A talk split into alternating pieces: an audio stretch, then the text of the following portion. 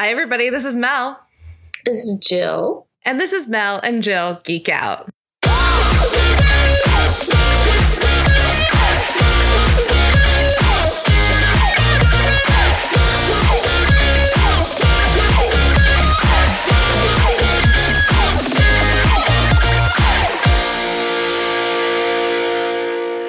Hi, Jill. How's it going?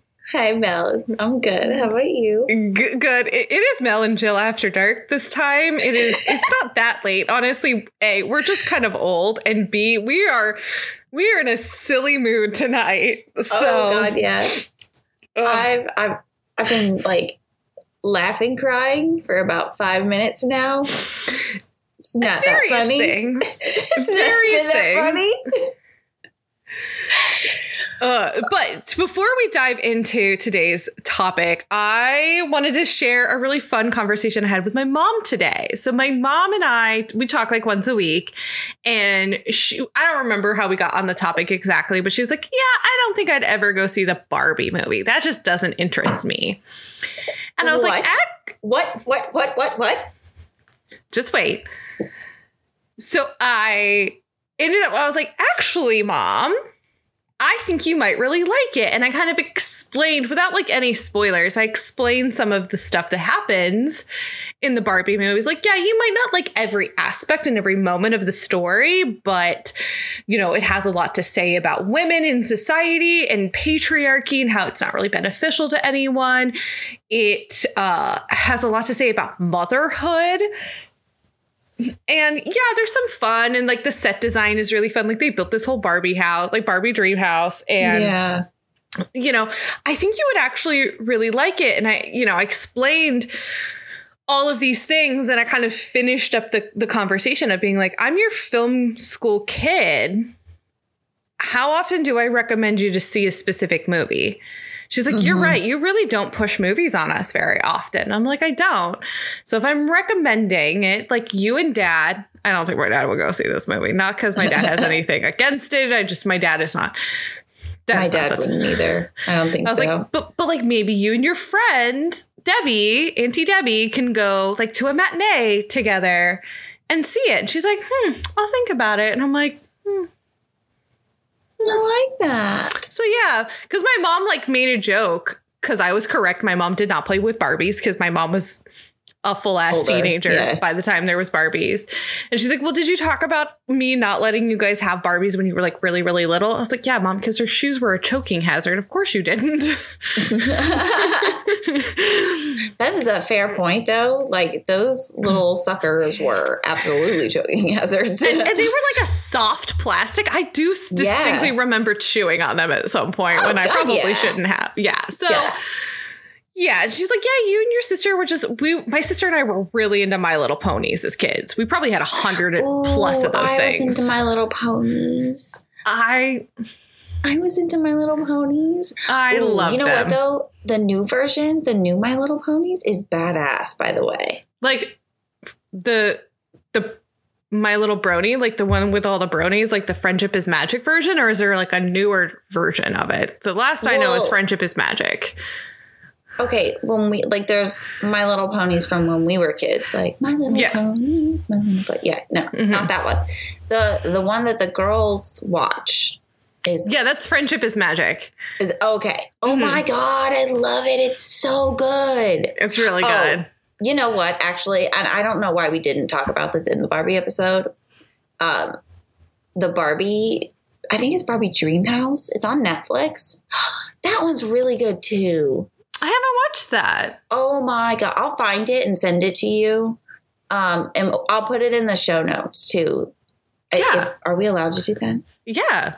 Okay, I'll totally put it in the show notes too because I like I like that Barbie. Like, see, it was good. mm-hmm. I liked it. I It wish was there was like a nod to like maybe like an actor Barbie for all of those like CG Barbie movies that came out in like the early 2000s. Actually, they did.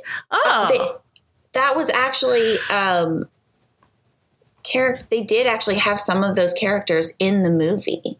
oh. Yeah. Maybe I missed that somehow. Being all Oh. like emotionally Oh, invested in the actual story. I missed some of the Easter eggs. I can't wait to buy that movie. I know. I I I think that f- from a marketing perspective, it was absolutely brilliant. And I'm really, really hopeful that they lean into some of the nostalgia. Like I would love for them to do like a commemorative like VHS of this movie. With Oh, like a oh, hot hell pink yeah. case. And like the, the cassette is hot pink. oh my god.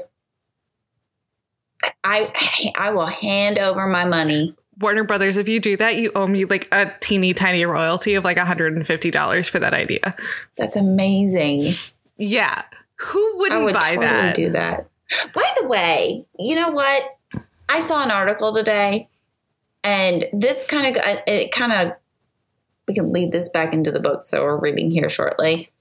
Um, Beyonce, Taylor Swift, and Barbie movie are absolutely kicking ass Mhm. this year. Okay, Mhm. and I am here for it. Absolutely here for it. I'm I like I cannot oh my god. I love it. And then even in the book space as well. Like did you all know that romance is the like basically keeping the publishing industry alive? And guess who reads romance novels? Oh, gee. It's and it, it blows my mind because it's like it's like someone somewhere figured out that hey, maybe women are a good target market. audience to market to. Maybe. Just a smidge. Oh my Yeah. gosh. Considering all of the craziness in the publishing industry right now, the fact that romance novels and like we will likely never cover a, a Colleen Hoover book because she is not by any means my favorite author. Her her stories are questionable and her writing is just not to my taste at all. So like um unless Jill reads one on her own and really falls in love with it, I don't think we're ever going to talk about it.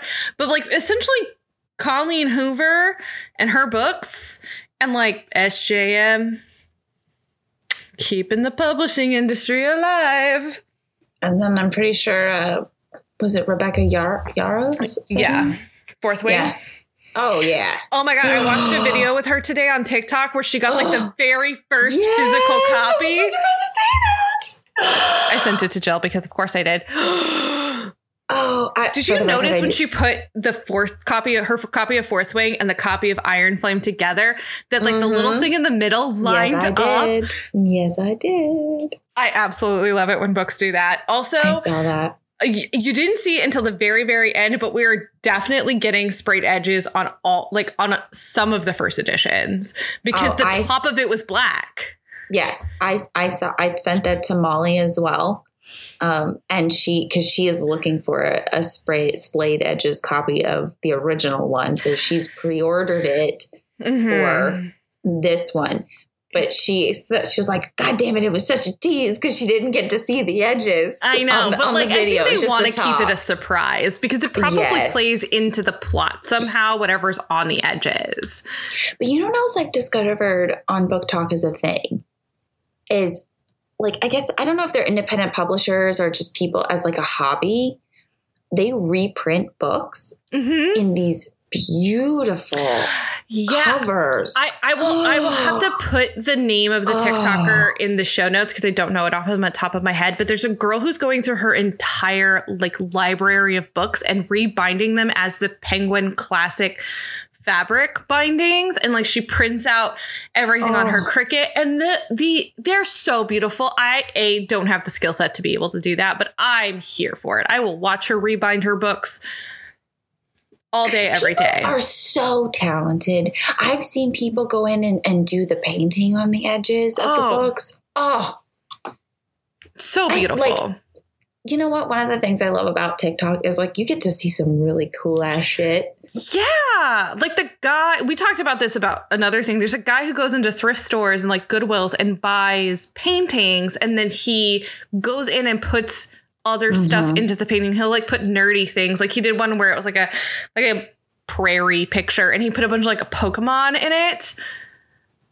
Like oh my god. super nerdy, but like I would buy that. Hell yeah. I want my Thomas yeah. Kincaid that had random Disney characters in it, but I don't particularly like Thomas Kinkade's like style. But like I want I want the classic art look, but with my nerd nonsense in there, please. Thank you. Oh my god. It's amazing what people come up with. It really is. I really and I don't have the skill set to do this entirely by myself because I have like a a day job and a life so like I can't do everything at once but I would love for there to be kind of like a her universe type thing and there's like small collections here and there but like a company that's specialized in adult subtle nerdy merch. Oh my god. like so like you have like clothing and home goods and all of this these kinds of things that like was nods to these nerdy things but like really subtly. So like think like a polo but you could get either like whatever your hogwarts house like stitched on it. Like you could get a badger or a snake or a gr- griffin and uh whatever the ravenclaw is right now it's not a raven it's something else um but you know what I mean? Like you could have Yeah. that stitched like kind of like how like the eagle is for like Abercrombie or for American Eagle kind of thing. Or like you can get sheets for your bed or curtains or like do you know what I mean? Like but it's Yeah. subtle about it because you don't want to flaunt your power level. This is exactly what I was talking about to you. I asked her to help me find something like some art to put up in my kitchen. And that was exactly what I was trying to describe to her is like I want something that I know what it is and if someone else sees it, the Easter eggs, like Taylor Swift level type, here's my hint. You'll see it if you see it. Yeah, seriously. But before we continue to digress even Oh, further, I know. We should probably get back to it. do we want to talk about our book of the day? Heck yeah. Heck yeah. So we are talking A Court of Thorns and Roses today. So we are only going to talk about the very first book. Uh, we are going to try to do this in a single part because uh, let's be honest, everybody likes A Court of Thorns and Roses is a great entry uh, level uh, to the Sarah J. Maas pyramid scheme, as I like to call it. Um, but it is no one's, I don't think it's anyone's favorite SJM book. I would agree with that. I don't I don't think it's anyone's favorite. But that's the, here's the thing. I will say this and Jill you can add yours in. Whoop. Why are you hitting yourself? Um, I didn't. My watch has a magnetic clasp to close, and my hand got too close to my microphone and it attached itself. Oops. Today's going to be an interesting recording day. Let's just say that. So, I can anyways, tell. uh, so when I first read ACOTAR, having minimal context for the next books in this series, it was a five star read for me. I really enjoyed the story, hmm but then the book series got so much better. Yeah. I, I don't think in context, like if I was going to rank all of the ACOTAR books, it wouldn't be my number one. It would be like four, How many are out? five. Five. Yeah. It would be four. What would be five, Melissa? You're. I'm, I'm gonna say Frost and Starlight, even though I love Frost and Starlight. I knew it. I knew it. I'm gonna say Frost and Starlight because it is in it. I think the first read through, you absolutely should read Frost and Starlight because I think you deserve that reprieve between Wings and Ruin and Silver Flame.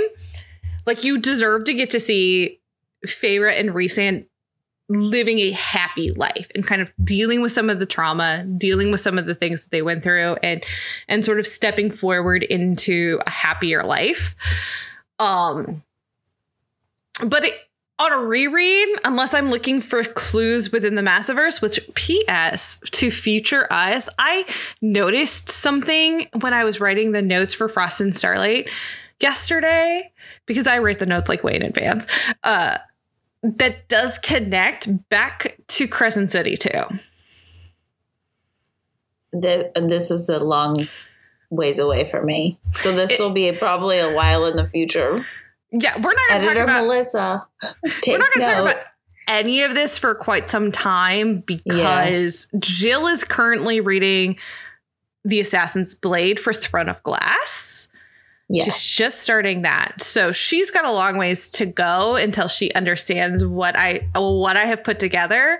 And I think no one else I don't know if anyone else has picked up on this. I think I might be the only one or at least the only person I know. Or if like I've not seen any theories on TikTok or anybody really talk about this. So I might be riding solo in this in my crazy theory here. I will say, prior to me picking up A Court of Thorns and Roses, I was very heavily on BookTok, but I didn't have any context for anything. So I did know going into ACOTAR, the Tamlin was somehow not endgame. I didn't know why he wasn't endgame. I knew that she was eventually going to get with Rhys, but I didn't have any context for how that was going to occur. I like going in with no context because I like knowing or finding out later that I'm right. You really do. things. I You- really that like is like your be right. favorite thing. It mm. is. It is my favorite thing when it comes to books. Also, I have learned about myself I'm apparently very paranoid and I don't trust anyone.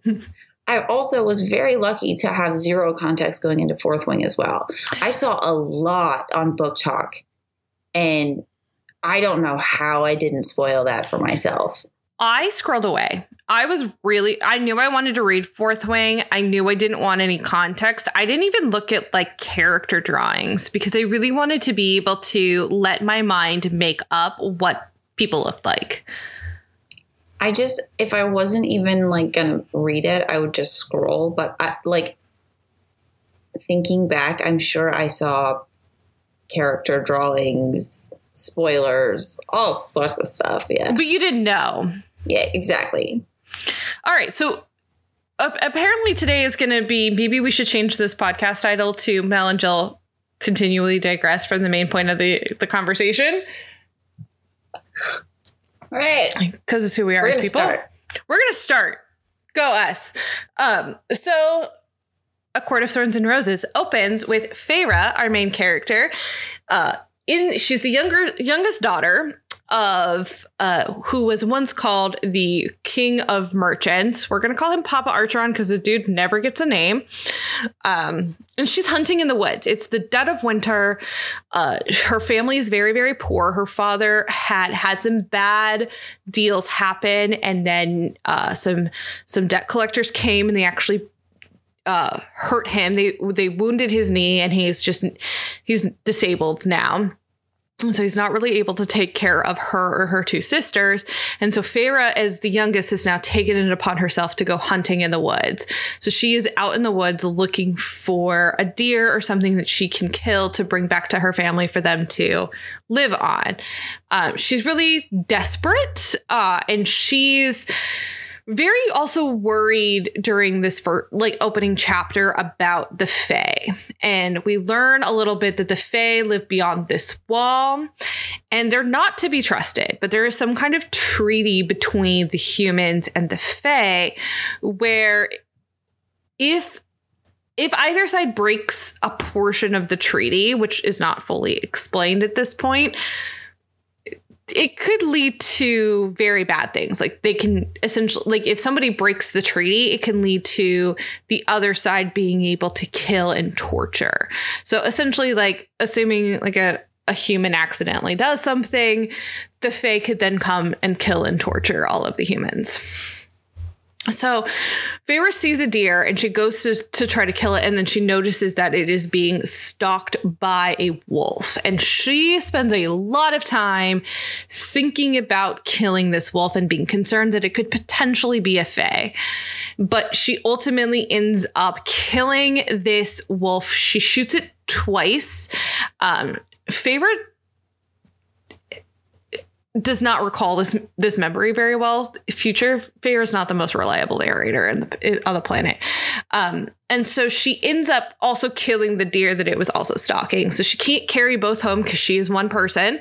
So she ends up skinning the wolf for its pelt and then bringing the deer home. I like where do I even start? You went over so much there. I guess I'll start with the pelt. Uh, it was a little horrifying, honestly. I was like, oh, okay. That she just skinned this wolf and then left the carcass there. Yeah. Because, like, that's gross. It's part of hunting. It is part of hunting, but then, like, wait, when you figure out what happens, like, what happened later, Oh, it, it's a we're gonna we're gonna come back to that. yeah. Um, but yeah, I What was your first impression of Feyre? I didn't understand why she is the youngest was doing all those things.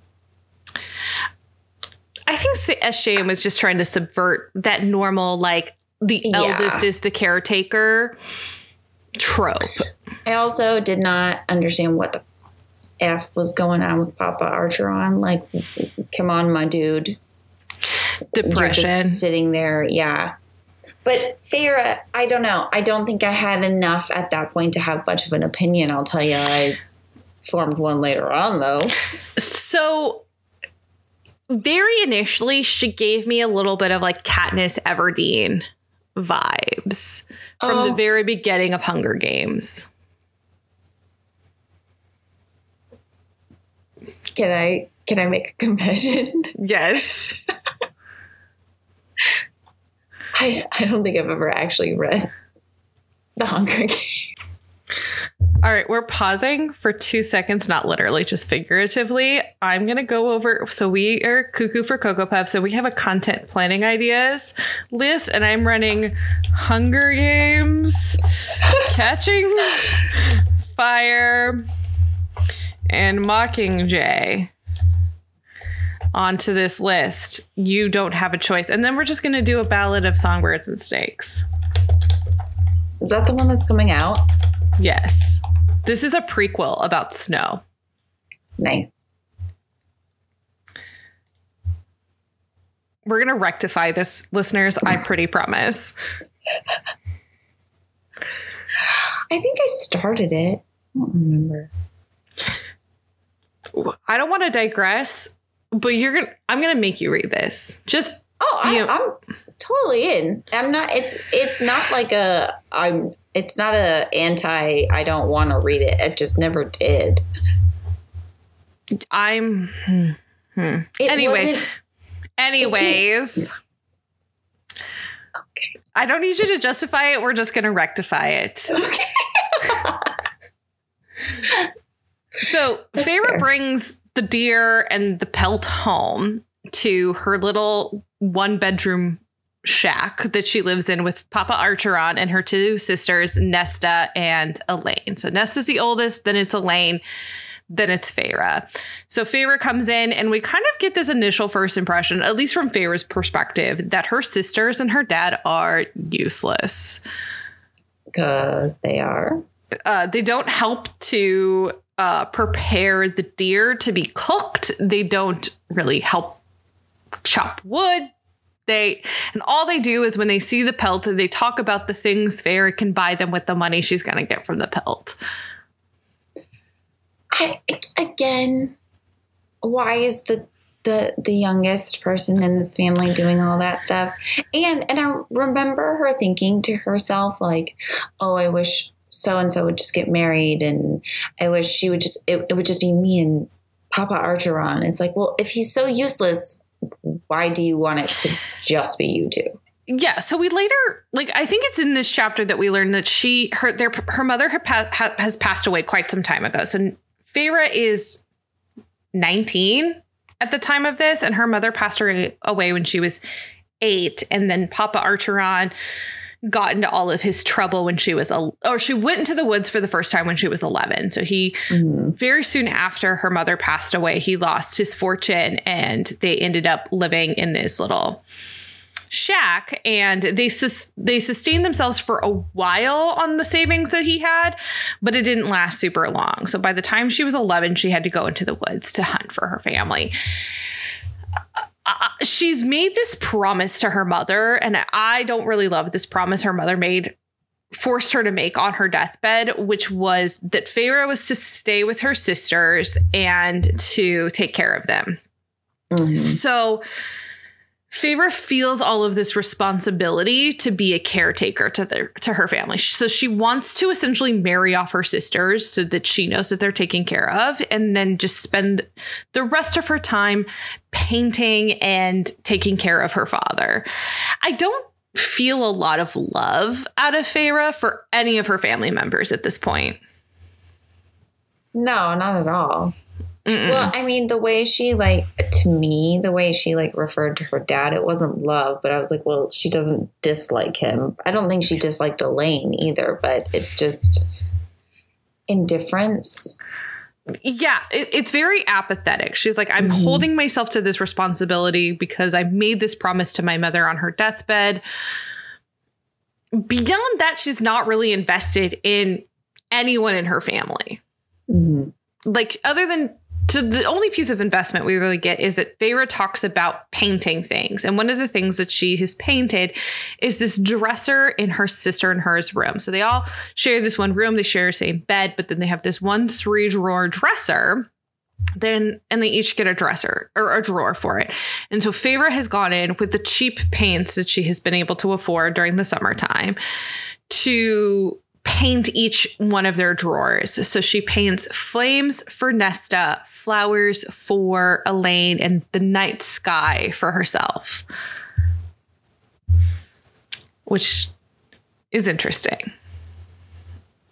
Very interesting. So Feyre prepares the deer for dinner and you know plans she's like okay this will hold us out for like a week so i can i don't have to go back out and essentially everybody goes to bed and and uh she then you know they get up the next day and they go to town to sell the pelt. And on the way to town we get to see the very first one of our cults here in the in the uh ACOTAR series the children of the blessed. And they're essentially they worship the fae and they intentionally try to go across the wall so that they can worship the fae in person. They're cuckoo for cocoa puffs. Mhm. They also never come back. I should tell you something. Yeah, yeah. So like they're weird, they're sketchy, they're very cult-ish. Uh so Feyre has no time for these people. She just is like, screw you guys, I'm moving on. So she ends up connecting with this mercenary and the mercenary sort of takes a little bit of pity on Feyre and she buys the pelts from her for a little bit more than what they're worth. And her explanation of this is that she once met somebody who who paid this kind of kindness to her and so she wants to pay it forward. hmm I think that once you get deeper into the Maasaverse, you will also share my theory that this mercenary isn't just a mercenary. It's somebody important. Um, I would agree with you. I mean, I know absolutely nothing about the Maasaverse at this point, but I would agree with you because it seemed really out of place to me. Yeah. And an Like- unnamed mercenary. hmm Like just- it's there. There's no other mention of mercenary anywhere else in the series so far. So Mhm. it was weird. We I mean, also at that point, I didn't No, know it was weird. I didn't know it was weird at that point because it was just the beginning. But yeah, Yeah. So we also get a brief glimpse to Feyre's former lover, Isaac, who is now engaged to someone else.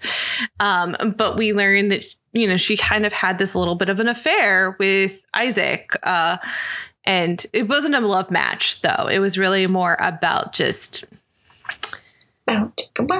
yeah, they were friends with benefits, essentially. Mhm. So f- that night, Feyre's back at the shack with the fam bam, and a literal beast breaks through their door. Full on scary beast. Rawr.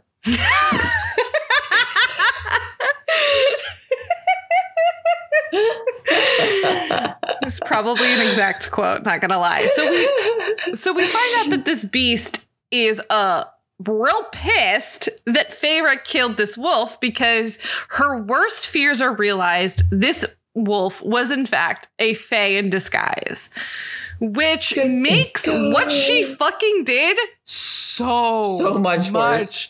She skinned a male Oh, Fey alive. Well, not alive. He was dead, but she skinned him and then sold it. I was just about to ask. I couldn't remember. Did she eat any of it or did she sell it? No, no, she just sold it and she left all of the carcass, so like all of the in the woods. So it probably Does got it eaten by like vultures. Does it go back to its normal shape or does it stay in the wolf? That's a morbid question. No, no, no, I'm no. gonna- prob- I, from for my canon is that it's if you die in beast fo- form, you stay in beast form. God, I hope you stay in beast form. Yeah. Well, if if not, she would have inst like if she killed the wolf and it instantly turned back into a fae, she would have instantly known she had fucked up. That's a fair point. I didn't think about that.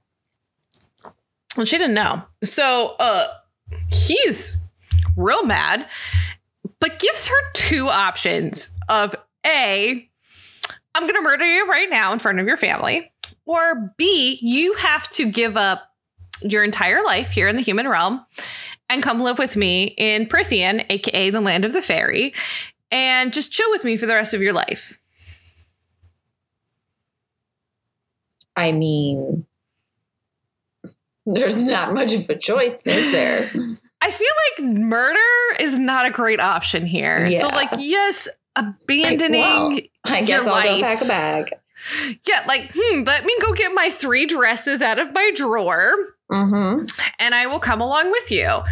Uh, it is a weird thing of like, you broke this treaty and you've caused all these problems. And so you have two options come live in the land of the Fae, which you don't know what that's going to be like, or I'm going to Yeah. kill you.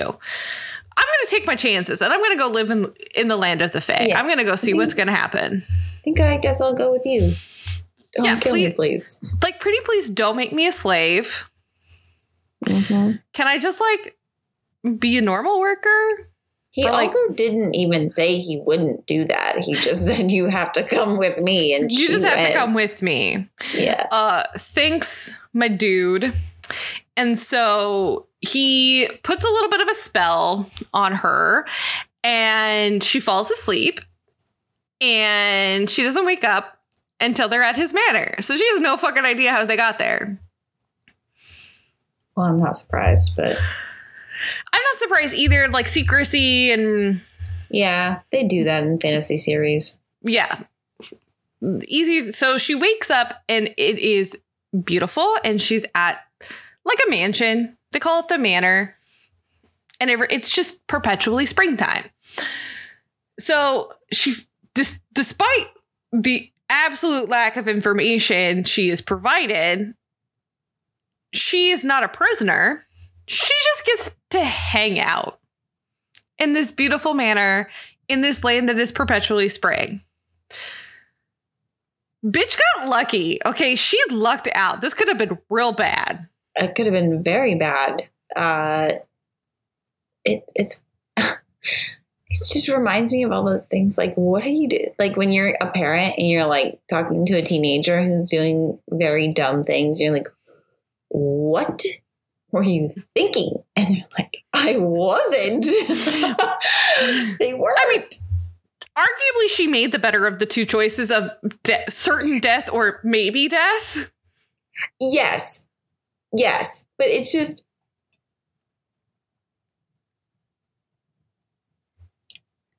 Yes, it is definitely it was definitely the better choice, but it's kind of one of those things is like how did I end up here? Like you know? Yeah. like it's like okay it's perpetually spring and i'm not starving anymore and this giant beast came and kidnapped me like And then the giant mm. beast turns into potentially a hot blonde guy. maybe Because so the beast turns into a fae, but the big challenge here is he has a like a masquerade mask covering the upper half of his face, and it's like perma stuck to his skin. Uh, we learn his name is Tamlin, and he is the High Lord of the Spring Court, which is where we're hanging out. This is his house. This is this is his court. This is where he rules. He's in charge. He's got long blonde hair and forest green eyes. Do you kind of picture Fabio ish? Yes. Yeah. Not that Don't- long hair, but you know, A little That bit little bit yeah the vibes of fabio i'm gonna send you a tiktok and the, the listeners may know this after this of who the f- immediate impression i have of, of tamlin I saw. Is is there a series coming out for this movie?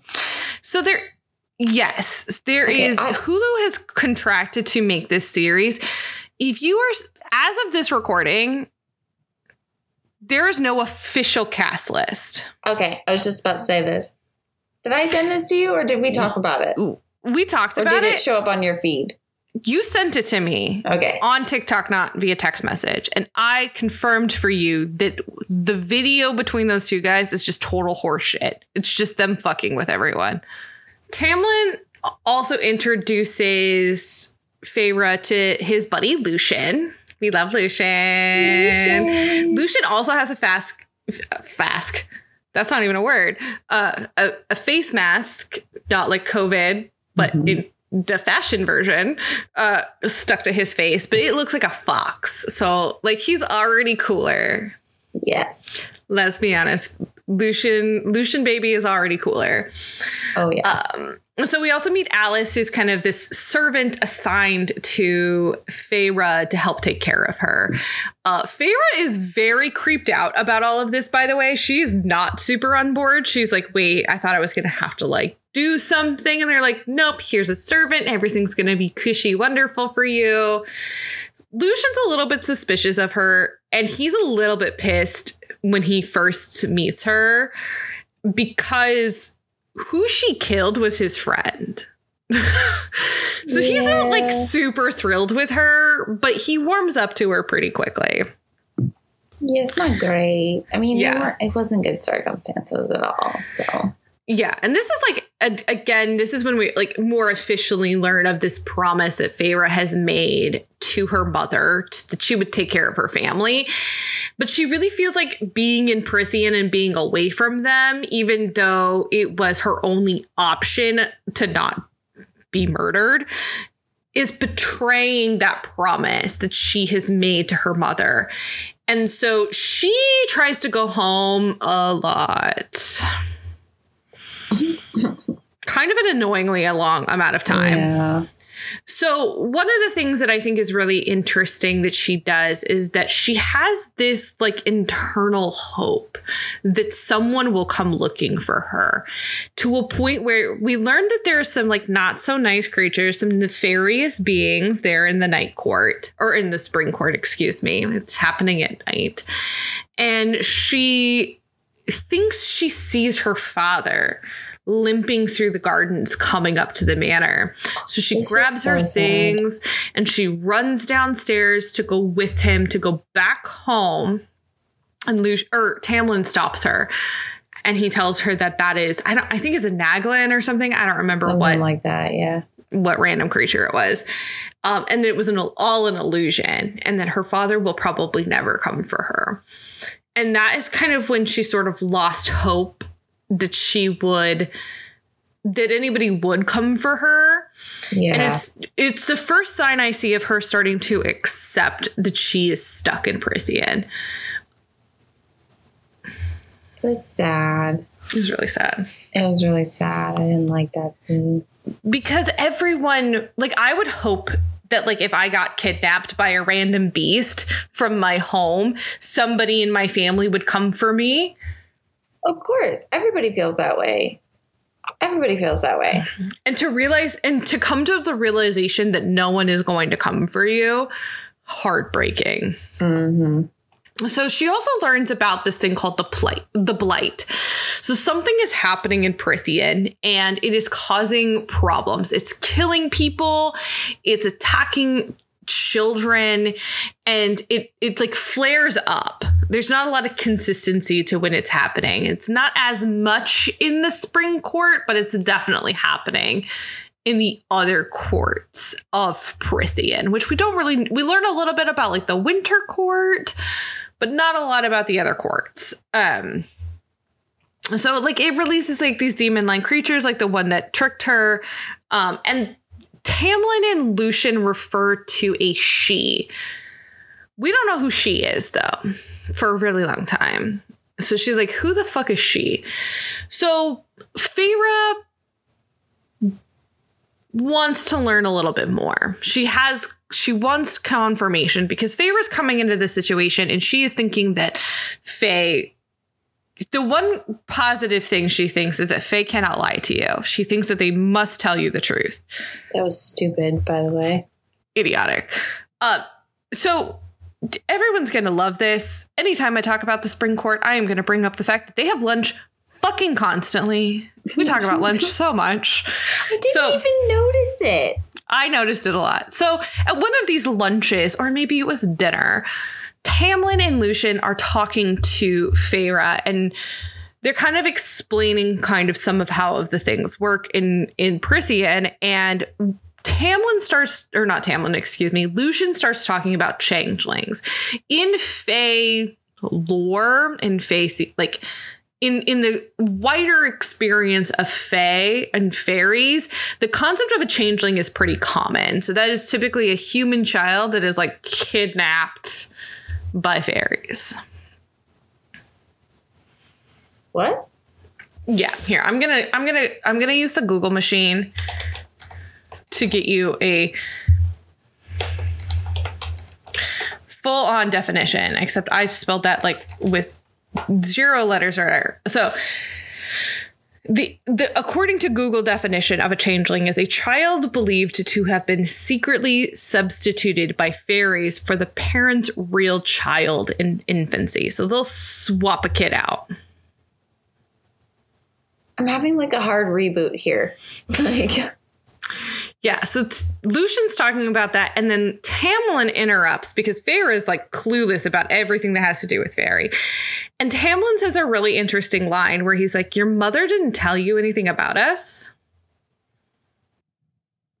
Wait a minute. Yeah. Was her mother a Fae?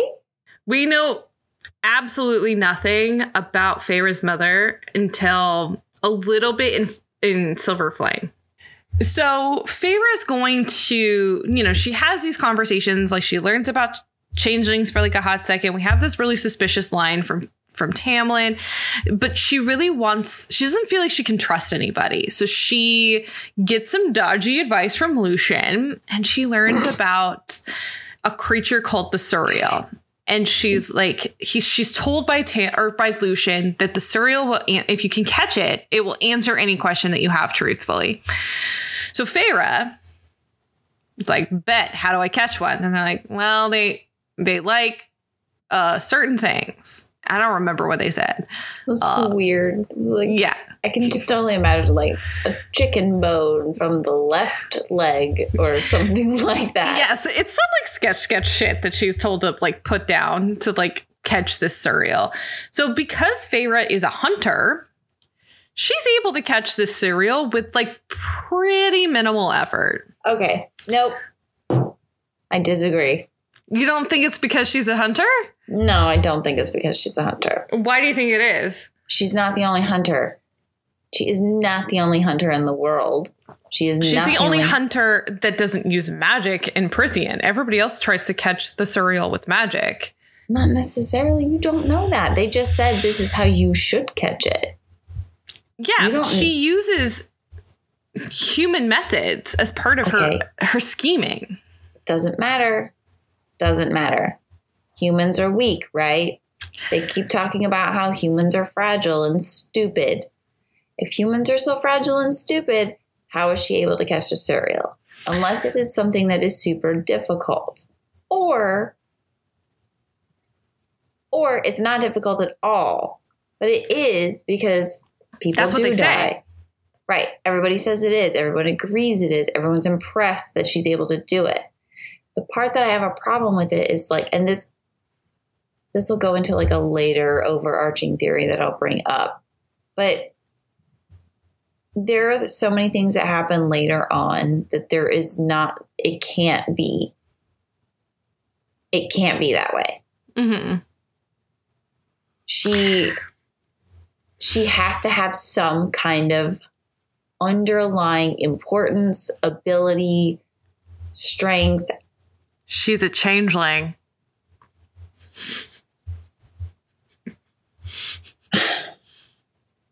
Thank you for feeding my theory more. Okay, no. No, okay, we're gonna just button. Okay, because now we're just gonna blow this episode right out of the water. No, no. How is she a changeling? She's a changeling. not.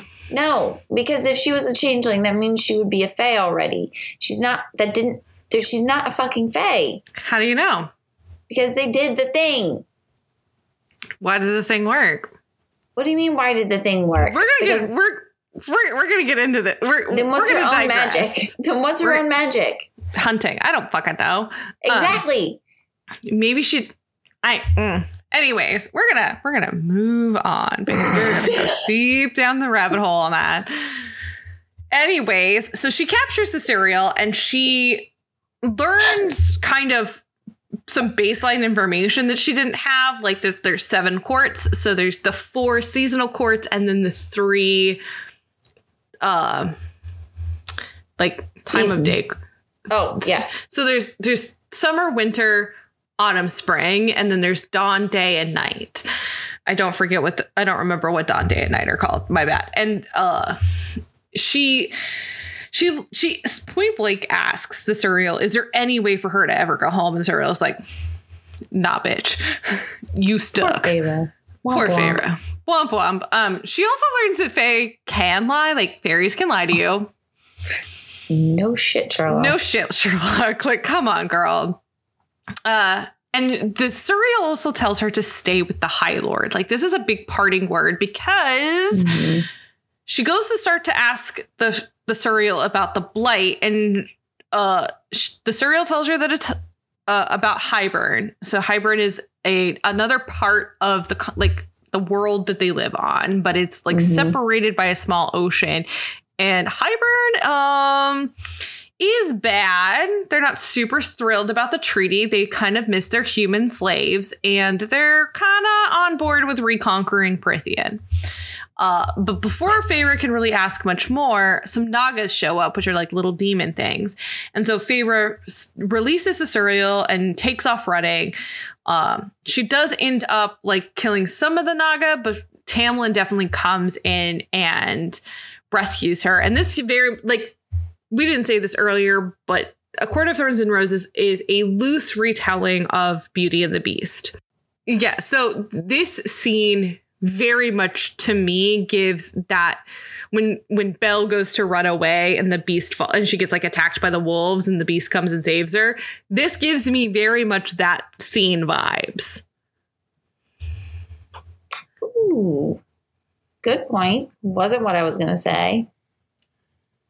I was going to say this is the scene where we very much depart from from Beauty and the Beast, but then now that you say it that way, that makes sense. Mm-hmm. Yeah, this because like in Beauty and the Beast, at least in the Disney version, uh, it's very much the moment where Belle and Beast kind of for the first time kind of get on the same page, um, because they go back to the castle and she helps heal his arm, and they kind of have the first real honest conversation between the two of them. That's not so much what happens here, but it's like the first time we see Tamlin like show a little bit of his, his strength in his beast mode, but then we also learn you know, he was like not super cool with her almost dying. Um Tamlin or Lucien was supposed to have hung out like not that far away from Feyre during this whole capturing the Suriel nonsense in case some shit went down, and he just like wasn't. like Lucien, that was a little fucked up. Lucy Lush, that was a little fucked up. So He's like he was definitely trying to get her killed.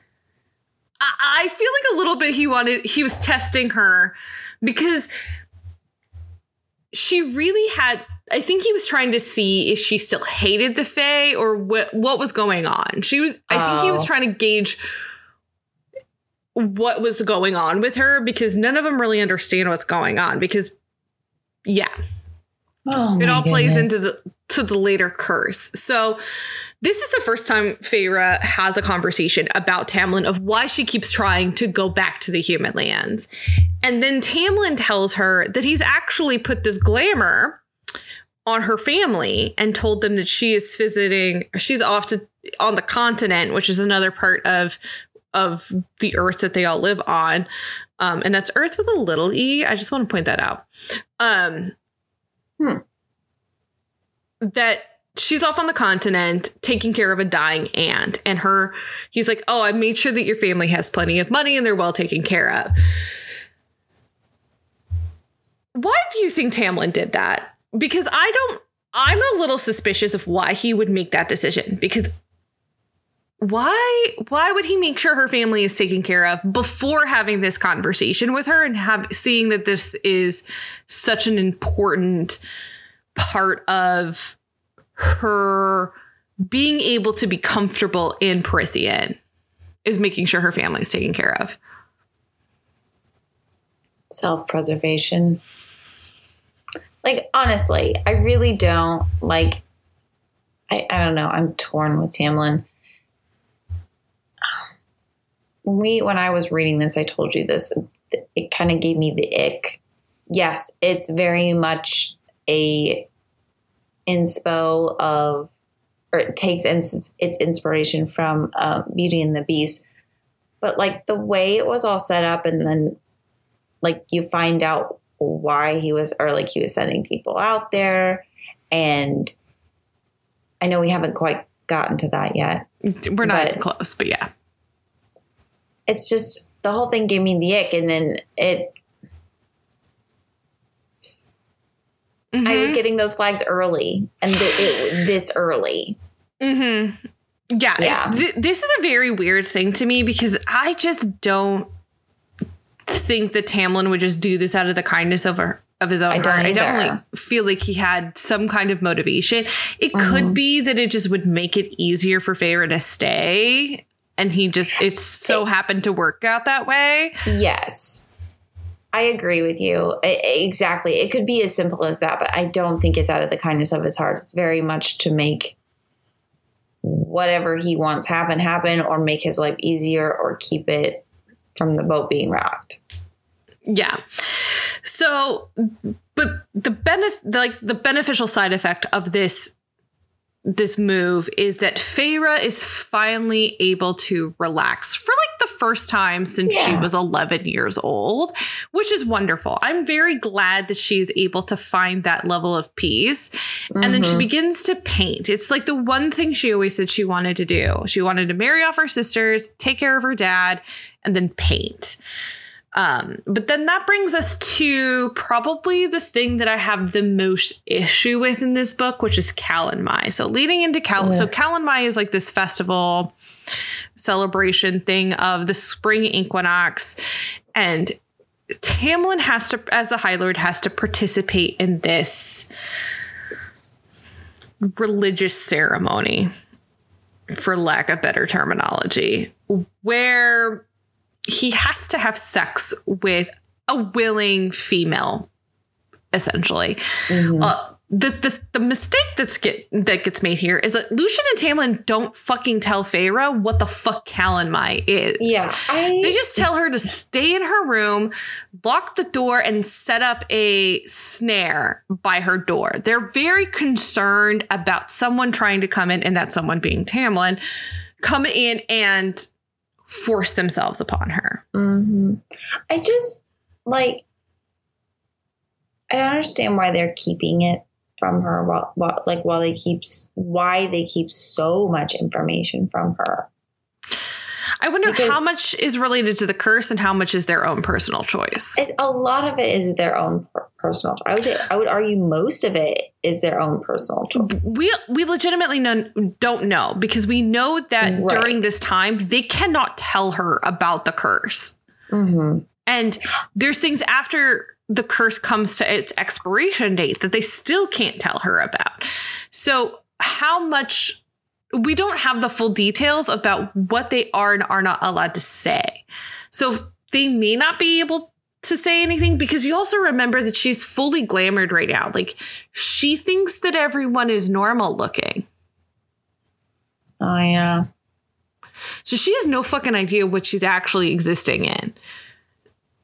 So I don't know how much she's been able to been to have been like legitimately told. So Feyre, because she is 19 years old and sometimes a gigantic moron, does not listen to Lucien or Tamlin and hears the drum beats and's like, I'm gonna go hang out with everybody. That sounds like a great idea. Not. She's so dumb sometimes. I will say this a thousand million times. Feyre's good in a fight and not much else. And I, I will, I will caveat that with Feyre has probably not had very much education. Her mother died when she was like eight years old. She went into poverty. She has like an elementary school level education. She's illiterate. She can't read. Mm-hmm. And that doesn't make her dumb by any means because clearly No. she's very smart on her feet. She's got a lot of street smarts, but it just makes her act like an idiot sometimes. Yes. Anyways, so she she goes to hang out with everybody. Mm-hmm. She sees people drinking wine, having a good time. It's kind of a sexy vibe. But then she starts getting followed by like three random fae. And she like Yeah. she walks into the woods. Not a great choice. That's good. Yeah. Let's just let's just keep, Not a great keep choice. great So she's decisions rolling. trying to get talk herself out of the situation, Mm. but then but then she encounters the most beautiful man she has ever seen. And he says to her, Hello there. I've been looking for you. Melissa's swooning. You can't hear it, but she's swooning. I'm not even a Rhys girl. This is a great entrance. Like, thank you, Rhys, for being dramatic. Yes, this is Rhysand. She has no idea who he is at this point. Yeah. But he essentially asserts his dominance, makes the other three Fae go away, helps her find Lucien, and then Lucien takes her back to the manor because Lucien's like, What the fuck are you doing here? And he tells her, Stay the fuck in your room. This he and he explains to her, like, he he finally explains to her. So maybe it was Tamlin who didn't want to explain it, and Lucien wanted to explain it because we see a little bit of that dynamic in ACOMAF. yeah. Uh, but Lucien at this point explains, like, hey, Tamlin essentially has to go have sex with somebody. It is not his choice. He just has to pick somebody. The mat he's going to get filled with all of this magic, and his, his body's going to pick somebody. It's not going to be a, a nice experience. Like this isn't lovemaking. This isn't a sweet, Yeah. kind moment. This is a magical ritual, essentially. I really have issues with the entire concept of Calanmai. Yeah, it's gross. It's icky. It's a vehicle, in my opinion, for sexual assault. Mm-hmm. And I don't like it because don't, the yeah. the big thing after is like once Tamlin picks his girl, everyone else can pair off and go bone. And it's just creepy to me. It's just, it feels uncomfortable. And I get that like everybody has different things in their different cultures, but this to me just seems antiquated and it's just, uh, ugh. Because, like, there's lots of people who do fertility rituals, but this just feels wrong to me because he's not he's not making the choice the magic he gets consumed with is making the choice Yeah. and yes all of the women are there willingly but they don't no one because they have to go like go in this cave to go have sex no one knows what happens inside that cave This is true. so we don't I mean, know It's we never don't on know. page. They might know. It's never on page, so we don't know. Tamlin clearly might a little bit know, but yeah, so Lucien leaves Feyre to stay the fuck in her room, and Feyre's not capable of even doing that. Feyre No. is there for like a couple hours, and then the bitch is like, you know what I need? A midnight snack. This girl's an idiot. She goes and gets some motherfucking cookies. I just, I just, I can't. you, just, just do what you're told, lady. do what you're told. He's trying to protect you. Because Lucien very much implies that, like, if Tamlin had the choice, he would pick her. So she does run into Tamlin on her hmm. way back from eating. God's no, I'm not judging her for eating a lot of cookies, but God's goes and get has a little cookies and milk moment. On her way back, she runs into Tamlin. Tamlin is oh still high as a kite on magic, not himself. I No. and I'm saying this because I don't en- entirely hold Tamlin accountable for what is about to occur because he is literally high on magic that he doesn't have a choice in. Yeah. He kind of technically has a choice, but like he somebody has to fucking do this. So he like traps her against the wall and tells her point blank that he wanted to pick her. And Feyre, because she's an idiot sometimes, Idiot. ta- taunts him. And then he like partially goes into beast mode and bites her neck and leaves a bruise on her. But Feyre's into it. I mean, if that's your thing, Go you. Go you. Get your, get your, get your, wave your freak flag. You know? Yeah. It's not freak flag. Like, I'm not going to yuck other people's yum. Let's put it that way. But yeah. I, I don't just- feel like in this instance that what like in that moment you don't really have enough information to kind of decide. You kind of like go with it. But once you get more information down the road, I think people's opinions would change. Correct. did. But this is also the moment that she realizes she has a crush on Tamlin. And I'm going to quote John Green here because he said something that I thought was really great is that a crush is a lack of information about another person. Ooh, that is a great line. Thank you, John Green. If you should ever listen to this podcast, I might like blow my gasket of just of oh my god. But yeah, Yeah, very no, much. And it's so true in this moment because it she really has is. definitionally she does not have enough information. So after Calanmai, she and Tamlin do start growing closer. Like they go to, you know, she starts teach he starts teaching her a little bit more about his magic. Um, and he lifts a little bit of the glamour. So she can see more of the people who are working in the manor, as well as the fact that Alis is not a normal fae. She actually has bark skin. So she's like a. So they have high fae and then just regular fae and Prythian. So she's a regular fae, where like Tamlin and Lucien are high fae. Mm-hmm.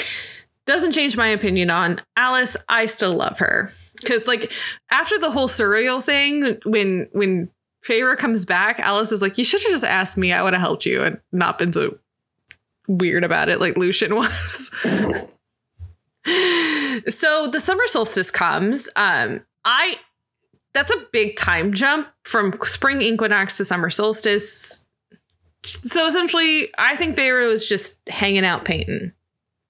So Just vibing. Just vibing. She's just hanging out in the spring court. So this time, Tamlin and Lucien let Feyre come, and she gets. They tell her don't drink the Fey wine, and she does not listen. So she gets drunk AF on Fey wine, and she dances the night away. And Tamlin, I forgot about this, and I remembered this today, so I'm gonna add this back in. Tamlin plays his fiddle for her, and it's so cringy. he does like a fiddle solo for her and it's like take the guy playing his guitar for you but make it medieval fairy You can't even escape it in a book. You can't even escape it in a book. No, you can't. So, What so yeah. Oh, oh my god. I'm sorry. I had to bring that up because reasons. So this is the first time. So they hang out, they go up to this hill, and uh Tamlin kisses her for the first time. Little little smoochy smooch. Smoochy smooch happens. Mwah. Between summer solstice and now is that we also have this moment where we have this blue fae who shows up at this he's quote dropped off at the spring court and his wings have been ripped off by this mysterious she and Feyre, instead of hiding away from like a pretty traumatic scene, Tamlin's trying to calm this fairy down. Feyre goes to him and initially kind of follows along with what Tamlin is saying to try to calm this fairy down, but then ultimately is like, yeah, your wings are going to come back. You're going to be fine. Ultimately, this fairy dies, and Tamlin kind of says this little thing over him. And the next day, Feyre, Tamlin, and Lucien go to this lake that is made of starlight. And they kind of have this like moment where they they deal with a little bit of the grief and a little bit of the trauma from this Fae dying. And to me, I really liked that moment because it showed to me that Tamlin has feelings. Like he feels a lot of what's going on. And he's he's not okay with it. Tamlin isn't like a terrible person to his core. He just makes bad decisions, Mm-hmm. doubles down on them, and then decides too late to change his course of action. Correct. And and during some of this conversation between Calanmai and Summer Solstice, we learned that Tamlin had a, a- his father died pretty young for for a Fae. He was killed, and that both of his brothers were also killed. So Tamlin was never originally intended to be the High Lord. Tamlin was the youngest. Uh, so Tamlin is just pretty woefully unprepared for the role he is now trying to fit into. He was despair. And he was trained to be a warrior, and that's what he wanted to be. And now he has to be a high lord and he has to make these decisions and he has to lead these people. And I don't think he doesn't want the responsibility. I think he just doesn't know what to do with it. He dislikes a lot of the aspects of it. And like he and he doesn't like having to participate in Calanmai. And we'll see in ACOMAF that he doesn't like other aspects of being the High Lord, but he also doesn't do anything to change his circumstances. He just No. resigns to this is what his life has to be. But theoretically, like, if he's the last one, what's he going to do anyway? Well, he he can change. He's the High Lord of the Spring Court. He can make new rules. Yeah, but I meant, like, as far as being prepared family wise, like, if you don't want to do it and this was never what you wanted to do, like, give it to somebody else then, He, yeah, but he can't. So man. who's there to give it to? He doesn't have any heirs. Lucien! So we learned that Lucien is originally from the Autumn Court, though.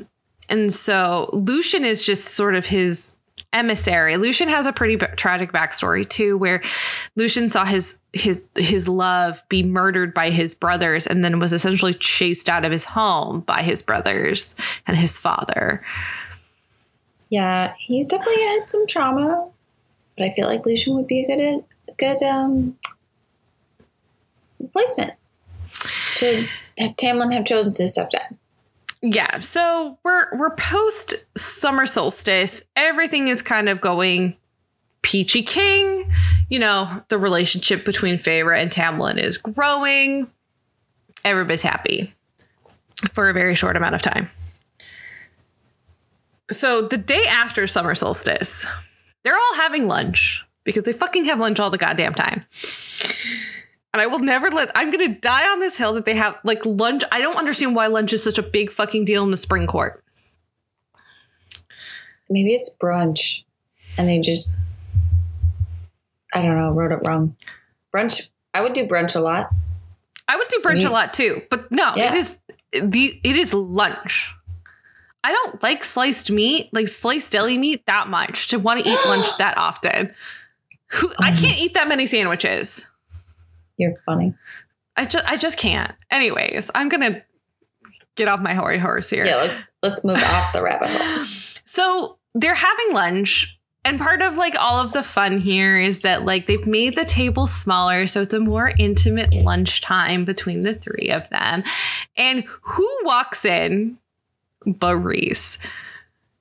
Uh, they get like 2.5 seconds of notice that Rhys is about to show up, and Tamlin and Lucien freak out. They're Yeah, they do. It's a butt puckering moment for them. Oh yeah.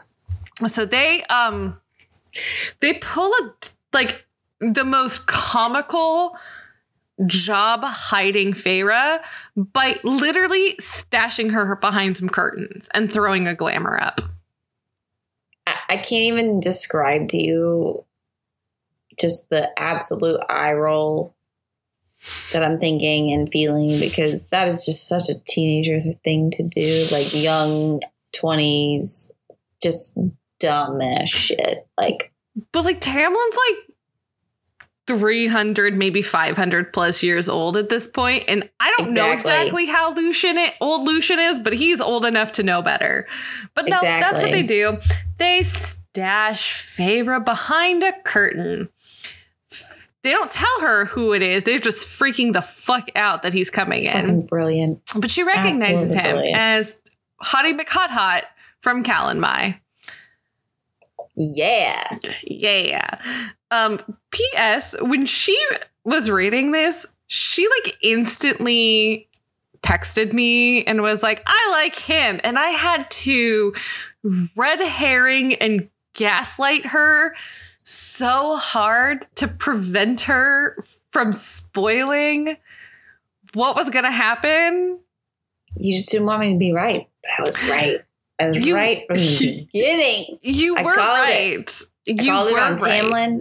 I, I felt the ick on Tamlin early. I liked Lucien, or not Lucien. Well, I did like Lucien early on, but I Yeah. liked um, Rhys immediately. And um, yeah, I Yeah. couldn't break the illusion for you though. I had to wait Yeah. till you got to ACOMAF. she absolutely gaslit the fuck out of me, though. I'm really good at it. I don't do Yeah, it in, for nefarious reasons. I only do it to prevent from a, a friend spoiling a book for herself. This is true. Um, so Rhys sniffs out Feyre like instantaneously. Like no time at all. Sees through the glamour, sees her little feet poking out from under the, the curtain, and is like, hi. Who the fuck you? Uh he's like she this is the first time we also hear Amarantha's name. That is the she that She's has the been she. the she uh that everyone has been referring to.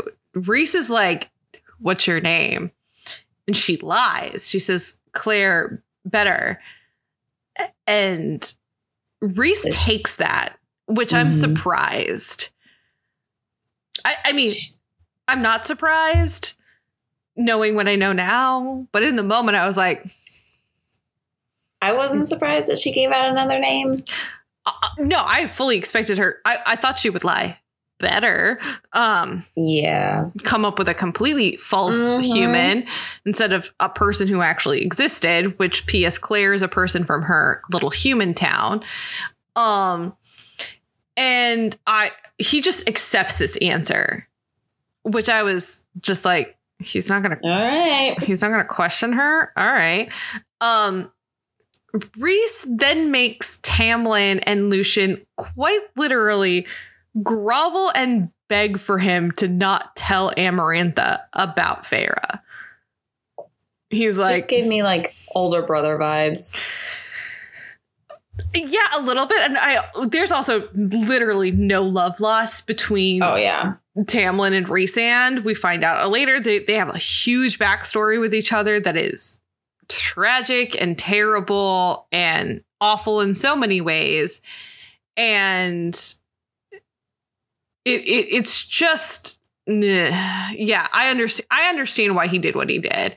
Uh, but Mhm. that night, uh, so since like solstice, no, not solstice, since like Calanmai, like for a hot minute, uh, Feyre has been leaving her door unlocked for Tam Tam to come in.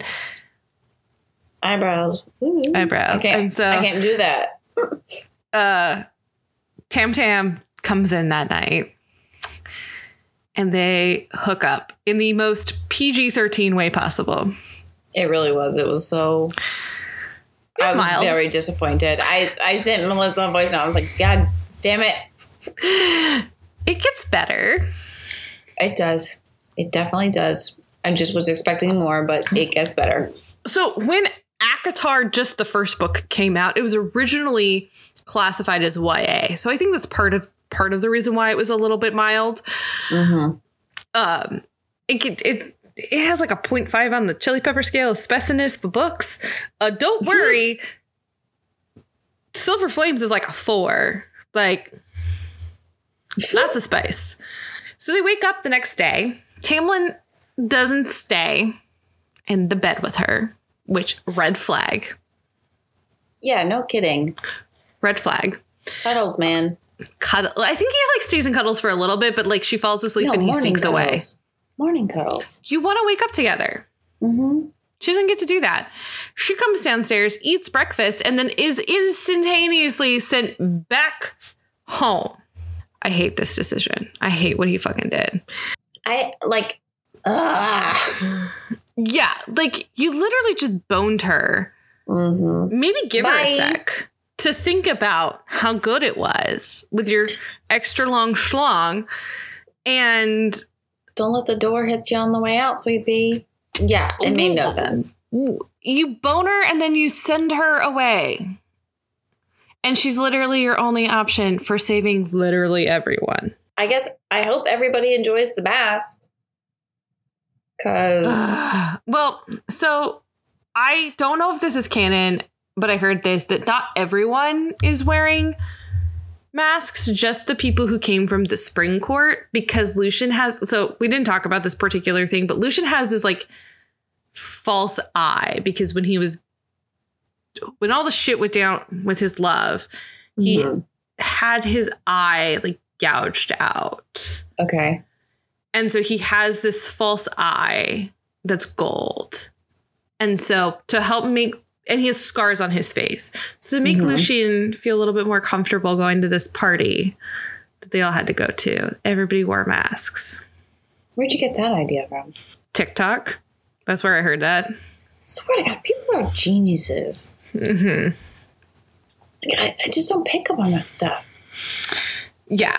Which if that's if that's somehow actually canon and I missed that, boop boop. Um I'm super here for it. So he puts her in this carriage to send her home, and he's pretty much saying that I can no longer like the blight is getting worse. I can't protect you, so I'm I'm relieving you of your obligation under the treaty, and I'm sending you home. P.S. I love you. Literally, like the door handle is closing. He's like, I love you. Okay, bye. Bye. And she doesn't look like she's just shocked. Yeah. So she doesn't say anything. What- And like, she like- just rides off into the morning in her carriage. Shocked as fuck. I just don't even know. I think Tamlin forgets that she's illiterate and has like an elementary school level education. So she's like, bitch needs some time to process. No kidding. Bitch needs time to process. She does. She really does. Feyre's home for like all of a week. Her dad's really excited. The glamour has apparently worked pretty well because part of her coming back is Tamlin sends her home with a bunch of fucking like jewelry and gold and shit. And so dad's like, I'm going to plan a big ball to welcome you home. But you know who the glamour didn't work on? Fucking Nesta. Nesta. Nesta. I love Nesta. Oh, she's Um, the best. So Nesta and Feyre have this amazing conversation. I loved I loved everything about it. So Nesta sort of fills Feyre in on everything that has happened since Feyre left. So her dad's so part of what Papa Archeron's bad deals was is he's essentially lost like three ships worth of goods. Those three ships just like magically show up. And they get all this money and they buy this big beautiful house and everything's wonderful. But remember, Nesta ain't falling for any of this shit. Nesta's like, what the fuck? So Nesta goes and hired the mercenary that Feyre had sold the pelts to to try to go find Feyre. What Feyre didn't know is that her family was going after her. Well, N- Nesta was going after her, not Papa Someone. Archeron, Someone. not Elain, because Elain was too busy planting flowers. Because heaven forbid the bitch plants, plants a damn vegetable. But Nesta went looking for her, and Someone I did. fucking love it. So. Yeah. She finds out that everything that Tamlin had told her was true, that he really did set her family up to be comfortable for the rest of their lives.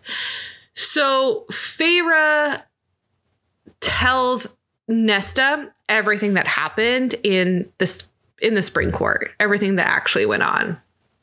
And they have just like this lovely conversation between two sisters who definitely had some animosity towards each other at the beginning of the book. And they really come to a point of understanding. It's always nice when you get to have those kinds of conversations with your sisters. Mm-hmm. It was very much a like. It felt healing to me. Yeah. Mm-hmm. So I liked that. I liked that scene between the two of them. It was, I thought it was good. And I think she, she like, if I remember correctly, Nesta asked her a question like something to the effect of like, "Oh, any you would do anything for your high lord" or something like that. Mm-hmm. And and Nesta and, and uh, Feyre was like, "Oh yeah, totally." Mm-hmm. I feel like you'll eat those words later. A little bit. Uh, so Feyre goes out to go to the town one day and like before the big party her dad's planning and she finds that Clare's entire family has been murdered and that Clare has been kidnapped. And she's like, oh shit. She knows that this has something to do with Prythian and Tamlin and potentially Rhysand. It's bad news bears. Bad news bears. It's it's not good news. So Feyre goes home and she's like, the person she seeks out is Nesta, and she's like, something's bad is going. And Nesta's like, well, what the Mhm. fuck are you gonna do? You are a little puny human. And she's like, I don't know, but I gotta try. So Feyre goes and she finds a hole in the wall and she goes back. She she takes a horse, she goes back to Prythian and she goes back to the manor. And she gets there, it's empty. There ain't nobody around. Can you imagine how creepy that would be walking into a place like that? Oh yeah, super super creepy. But we find she does eventually find Alis. And good old Alis serves her purpose of this entire story and she just lore dumps on us super hard. So this Thank is when God. we fucking thank God somebody finally told Feyre what the fuck is happening. No, told us what was going on because I remember being up to that point in the in the book. I was like, "There's a huge chunk of information that I'm missing here, and I don't know what it is, and it's driving me crazy."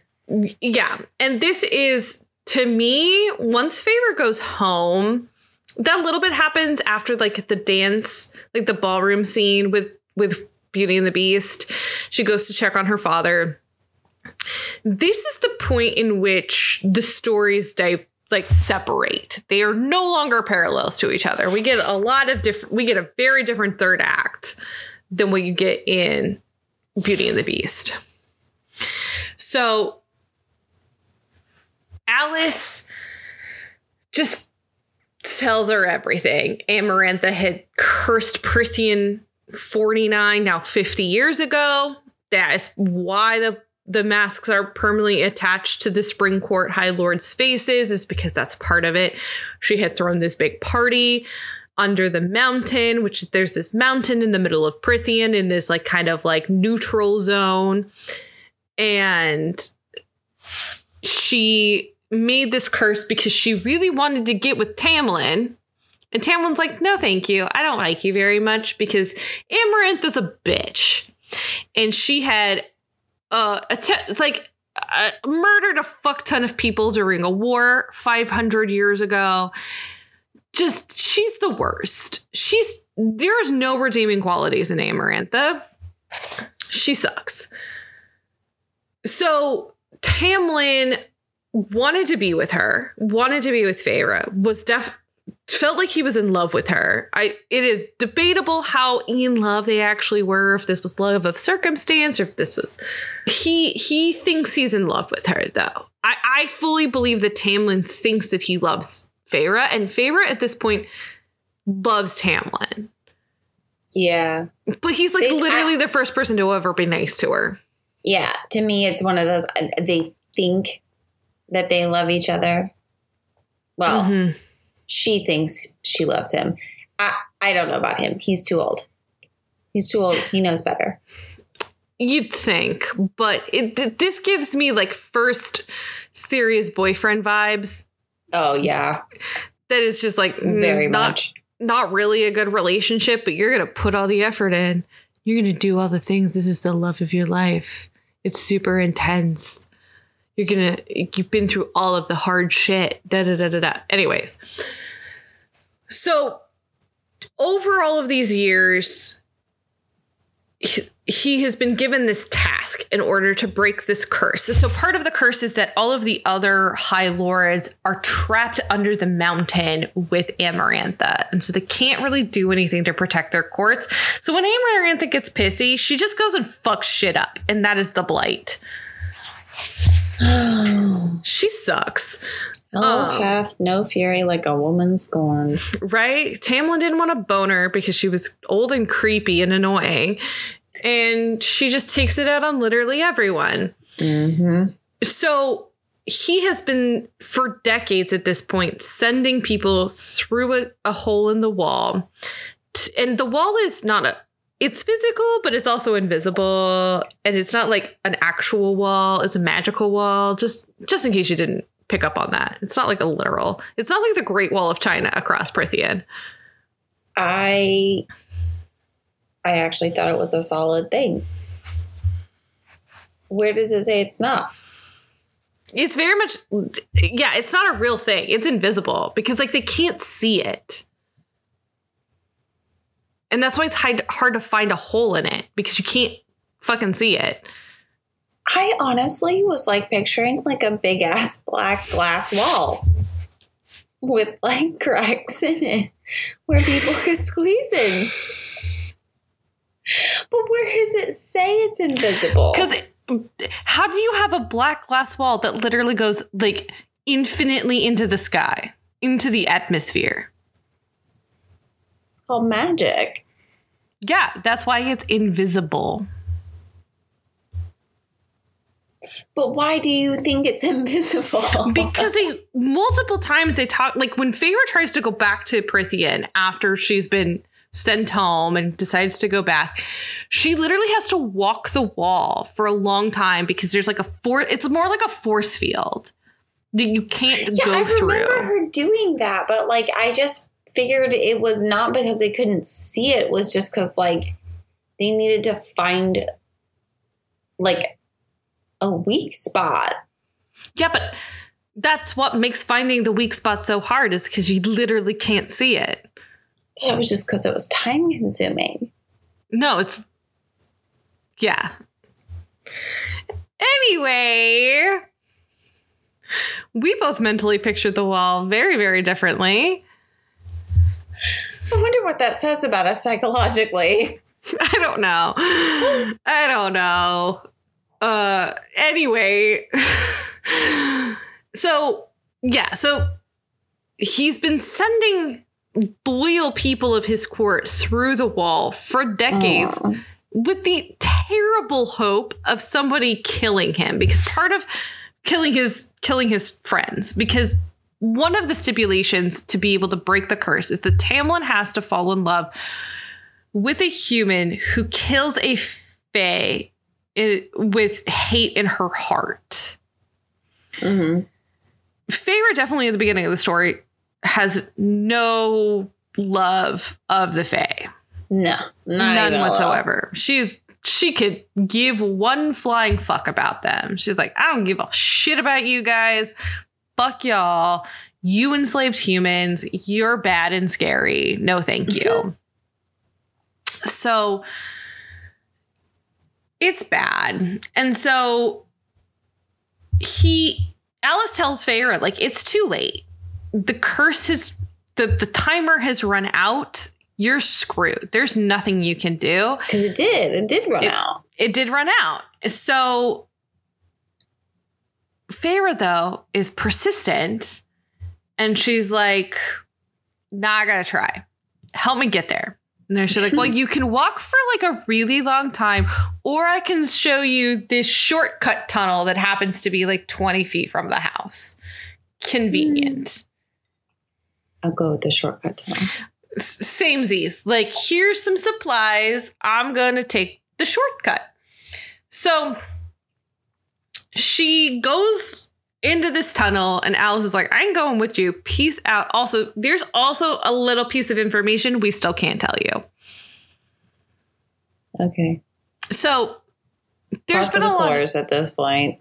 Yeah. So Feyre goes into the tunnel to go under the mountain. The under the mountain has allegedly been modeled after the night court. So it's supposed to be scary and kind of sketch sketch and like not great times. Feyre instantaneously gets caught by this thing called the Attor and brought in front of Amarantha. Which like honestly kind of works out because she didn't know It where the did, fuck she was going. so like Attor's kind of a dick, but thanks for making this easy. Yeah. So Amarantha essentially has Tamlin leashed to her. So Amarantha has like this dais. She's sitting like on this throne, and then Tamlin is in this chair next to her. And Tamlin does not look at Feyre. He doesn't engage with her at all. he was like ice. Just Mhm. absolute ice. And I wonder if that was because of like Amarantha's control over him, or if it was him trying to protect Feyre and like be like, I don't really know her. I'm not going to engage with her. I don't really know. I don't We know. don't know. We don't know. So Clare is there and actively being tortured. Yeah, like nailed to the wall, right? Oh, Yeah, it's real bad. Um, so Amarantha is like kind of pissed at Rhys for a hot, hot second. She's like, "How the fuck did you not know that she was lying?" He's like, "I don't fucking know. I don't care. She's a fucking human." I never thought about that before, actually. Mm-hmm. Hmm. hmm hmm So Feyre's like, I'm here to claim my love, and you know, she's trying to do the hero of the fantasy story thing, and Amaranth is like, Yeah, bitch, I don't give a fuck. How about this? You can either compete in three tasks over like 90 days, or you can solve this super basic riddle. I wanted to scream. That she didn't know the answer to the super basic Mhm. riddle. Yeah. Remember, Feyre has an elementary school education. Ask your nine year old to solve the riddle. I know. That's why I would like, your nine year would your nine year old be able to solve that riddle? So the riddle is there are those who seek me a lifetime but never we meet. And those I kiss, but who trample me beneath ungrateful feet. At times I seem to favor the clever and the fair, but I bless all those who are brave enough to dare. By large, my ministrations are soft handed and sweet, but scorned, I become a difficult beast to defeat. For though each of my strikes land a powerful blow, when I kill, I do it slow. Probably. But if she didn't, I wouldn't be like shocked. She's a nine year old level education and has little Uh, okay. life experience outside of literal survival. I guess when you put it that way, sure. I think she should have been able to solve that riddle way fast because I feel like it is super obvious, Yeah. especially considering what the whole breaking of the curse was. Like, use some logic and reasoning here. The curse Uh. was broken if Tamlin falls in love. Why would that not continue to be a key to this situation? Yeah. What do I know? Uh, Feyre, because she's good in a fight and not much else, picks the three tasks. Well, she's got confidence. Let's. It- good for her.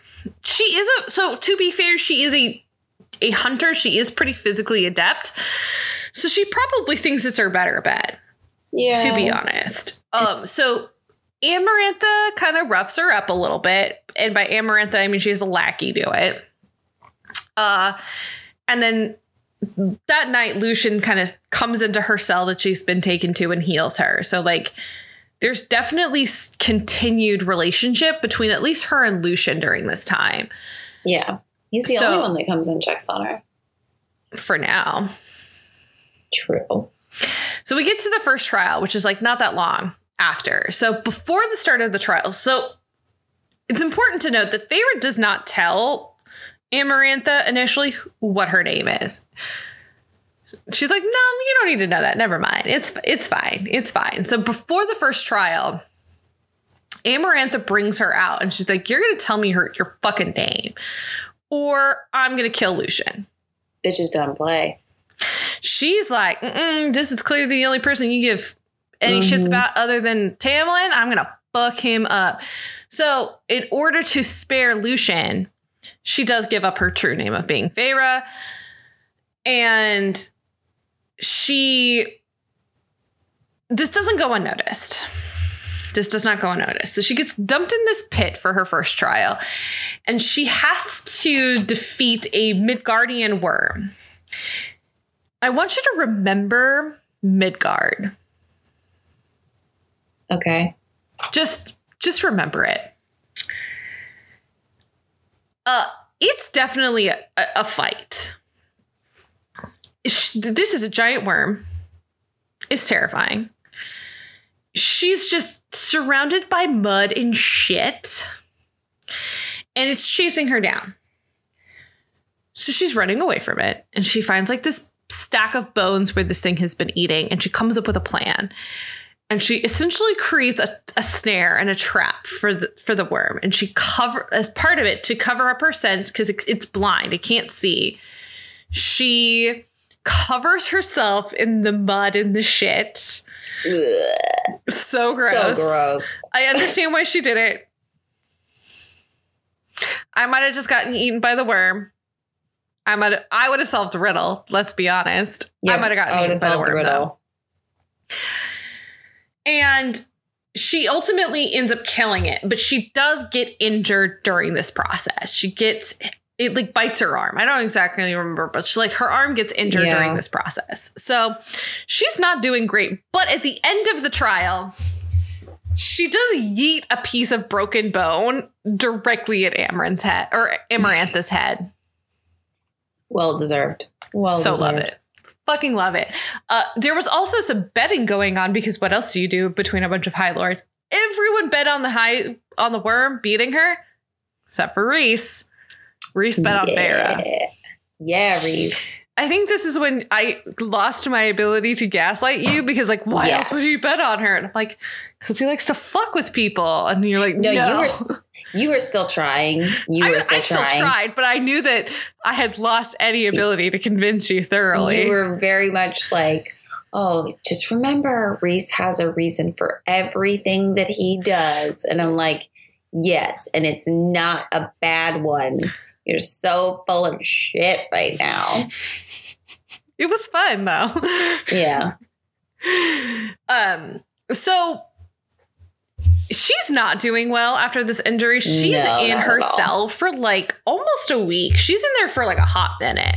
Mm-hmm. And she's just sort of waiting for Lucian to come in because remember, she covered herself with shit.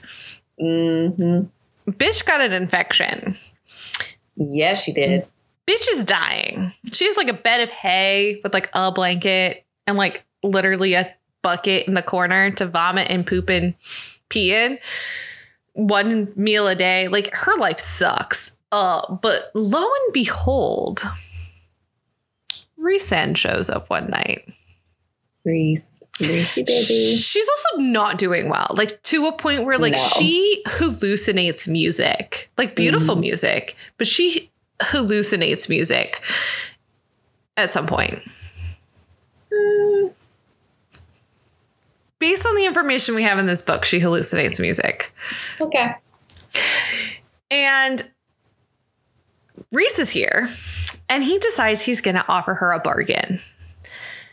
He's like, I will heal you, but you have to come spend a week a month. Or you got to come spend a, One week. Um. a week. A Yeah. month. One week a month uh, with me, or no, two weeks a month in the night court with me. And she's like, make it one and and I'm in. So he's like, bet. Part of the bargains with night courts though is that you get like a tattoo to symbolize your bargain. That would be cool. I would like that. Well, I mean, I guess they do that in Harry Potter too, kind of. a little bit. So yeah, it's it's it's pretty cool. So she gets this swirly black tattoo on her hand, eh, like up to her elbow, and in the palm of her hand there is an eye, uh, which is an interesting choice. Um, so she she gets healed, but while she's waiting for her next trial to come around, she randomly has to do some like Cinderella chore tasks things. So the first one is she has to clean this room that's filled with mud on the floor with like yucky water. And has she has to do it like in a time frame. And it's not good. Wouldn't it like enchanted against her or something like that? Yeah, everything is eh, nothing is here to work for her. But Mama from the Autumn Court, aka Lucien's mom, comes in and is like, because you gave your name for my son. And she cleans, she like helps her. She cleans the water that Feyre has been given, and Feyre is able to complete the task. I think it's really important to note that this is the only piece of dialogue we have ever gotten from the the Lady of the Autumn Court. True. And like she's barely really referenced at all in the rest of the series. It's very, very certain specific moments. Yeah, so I think if anytime she's on page, we probably need to pay attention. Yeah. So the the next one is is she gets a super Cinderella y task where she has to pick lentils out of the ash in someone's room. P.S. This turns out to be Rhys's, and he just like snaps his finger with magic and solves the problem for her. Here you go. I Thanks, helped. Rhys. Um, and then par- as part of this bargain, Rhys now comes and takes her out of the cell every night, hands her over to two servant girls, has them paint her body to match the swirls on her tattoo, dresses her provocatively, gets her drunk on wine, and makes her dance for him. This is the, one of the things about Rhys I can't really reconcile with of why he would do this, why he would exploit her like this. He had to keep up pretenses. Yeah. He had to. Yeah, he can't be seen like being nice to her for no fucking reason. Or not fucking with her. Like, not just not being nice. Like, it's one thing to just like ignore somebody, but you can't, like, he's kind of involved himself with her weirdly. So now he has to prove a reason why. My question too is now so we we learned that he he's always been called like Amarantha's whore, and that is literal and figurative Mm-hmm. at the same time. So now that the curse timeline for breaking has expired, has Amarantha traded Rhys for Tamlin? Because we learn when we're talking about him being her whore, she's essentially sexually assaulting him on a regular basis. Is she now doing that to Tamlin instead of Rhys? And is he trying to show that he's fine with her moving on by doing this to Feyre? I don't know. I hadn't thought about it like that. Yeah, I, I think this is a really interesting choice for Rhys, especially where he he considering what happens down the line, that he made this choice to have this done to her every night. But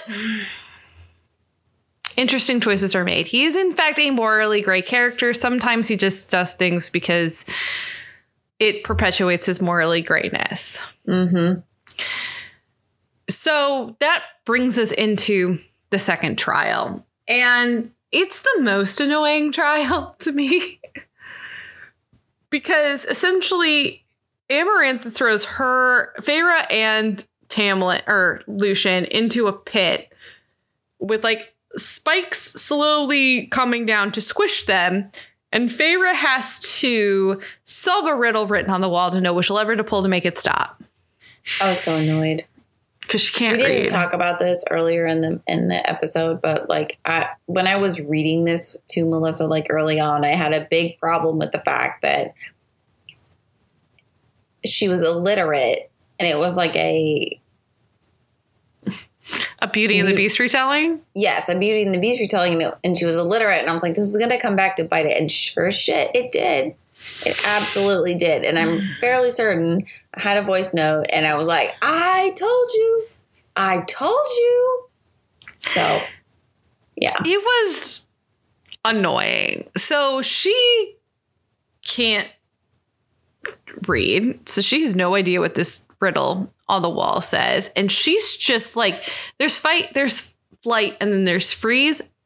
Feyre freezes in this moment. And she's just like, I don't, fu- I'm going to die, and Lucien's going to die, and everything's going to be bad. But then she feels kind of like some sensations around one of the letter like levers. So she's like, I'm just gonna pick this one. And she's like, oh no, that maybe this one? No. This one? Like it takes her like three or four tries to trust the magical help, which PS that was is Rhys. so annoying. It's like very clearly that mm. they, they are trying to nudge you to pick the right one, and you are just ignoring it. So, in, in true dramatic fashion, she waits as long almost as possible to be able to pull the correct lever and keep everybody from dying. Everybody being her and Lucien. It- to be fair, this was of the three the easiest of the tasks. I I thought that Easiest was of the honestly like it was such a it was kind of boring to me. Yeah. This If she had been able to read, this would have been like no problem. yeah, to me it's like well we can just move on like because she does, she doesn't die. Nope. We don't learn any new information. Nope. All it does is make some people look continue to improve their their reputation, and then others it just tanks it faster. Because Tamlin continues to do literally nothing anytime he sees her. Yep. Yeah.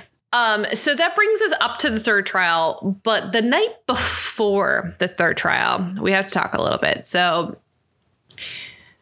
Rhysand brings her out like he has been, but he doesn't give her any wine because he wants her to be sharp for the final trial. Because Rhys is definitely invested in Feyre successfully breaking this curse and successfully getting them all released from Amarantha's hold. Because mm-hmm. he, just like everybody else, is like super not on board with that. We also see at some point, I don't exactly remember when, the death of the High Lord of the Winter Court. Because Rhys is forced to kill him. He just like goes into his mind and like snap like snaps his mind. Snaps his fingers, go whoop. Whoop, Gone. Bye. Bye. Have fun being dead. Um, real not great. Real not great. so during the night, this night, where where like Rhys leaves to go like talk to somebody, Tamlin finally comes up to her and he takes her into this like little back hallway and starts kissing her. And she's like, Yes, we are gonna be together. This is our last time ever seeing each other. We're probably both gonna die tomorrow. Rhys pops in and he's pissed.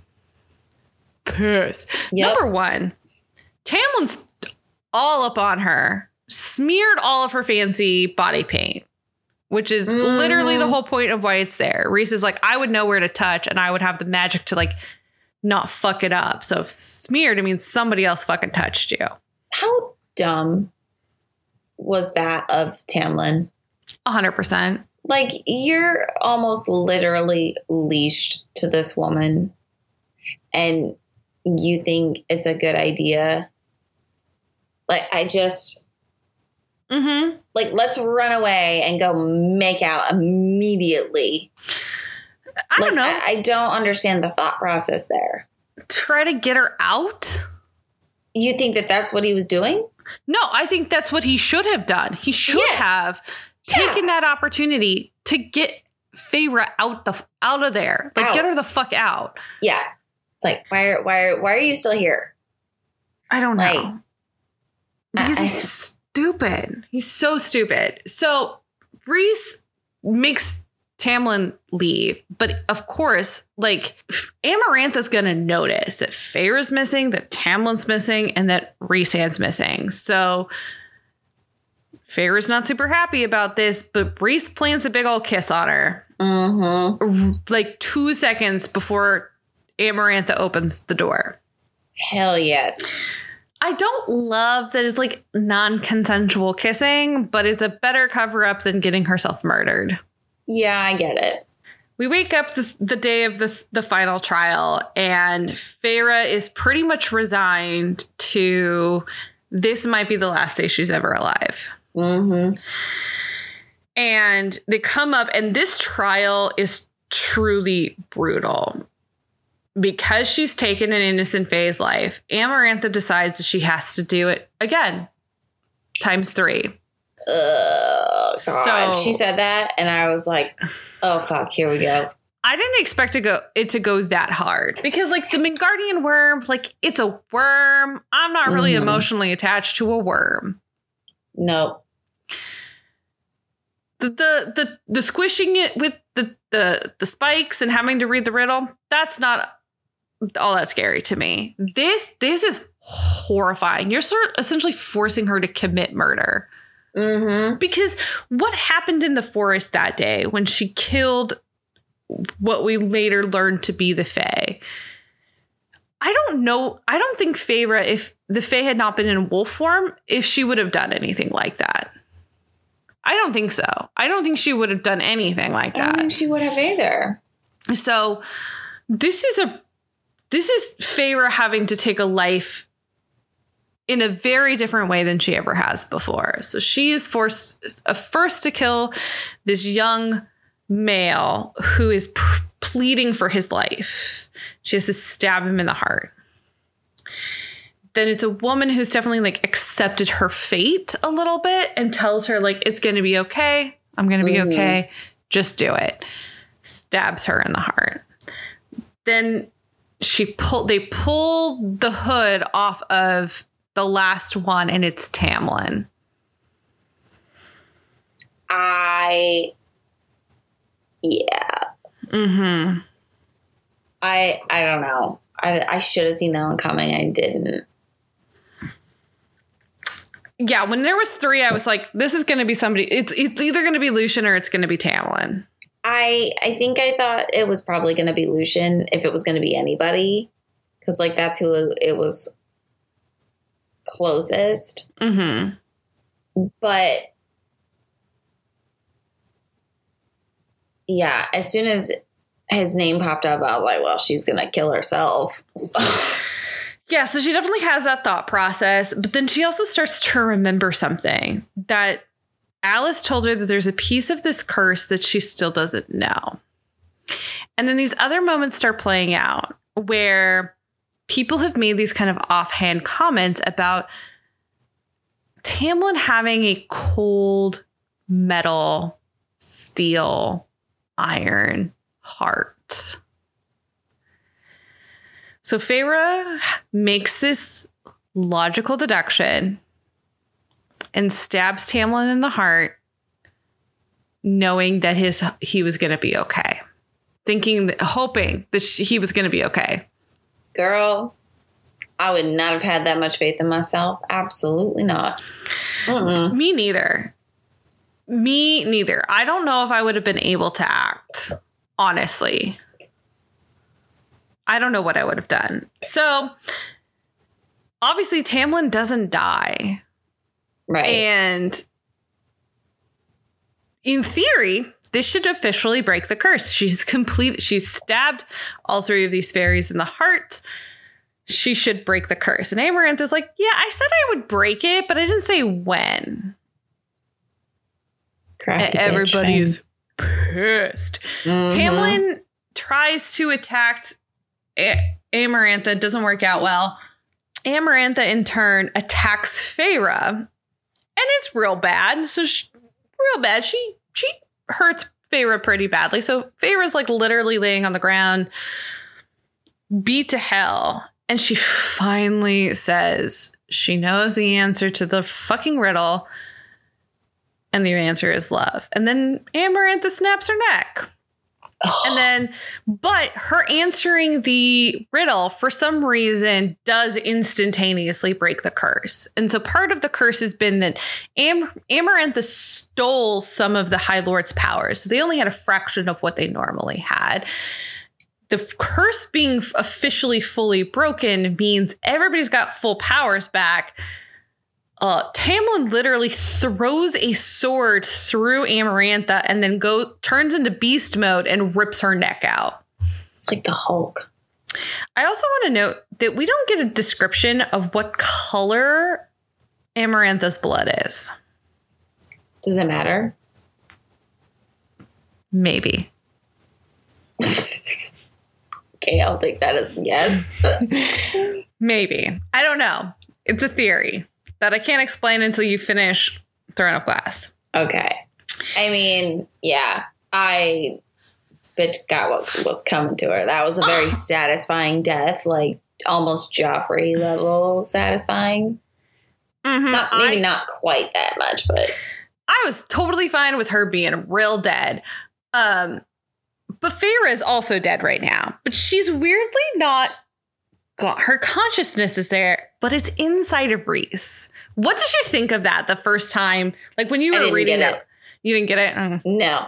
I did not get it the first time I read it. It had to be explained to me and then like even then it's like, man, it's I just still don't it, it's just not written in a way that my brain Comprehended. yeah. Fair. So yeah, Feyre's sort of floating around inside of Rhys, and Tamlin begs the other High Lords to help save her. So each one of them comes up and gives a little piece of themselves, a little tiny little scrap of dust. Mm-hmm. To her, and she reawakens and has been transformed into a high fae. And now she has an immortal life. I mean,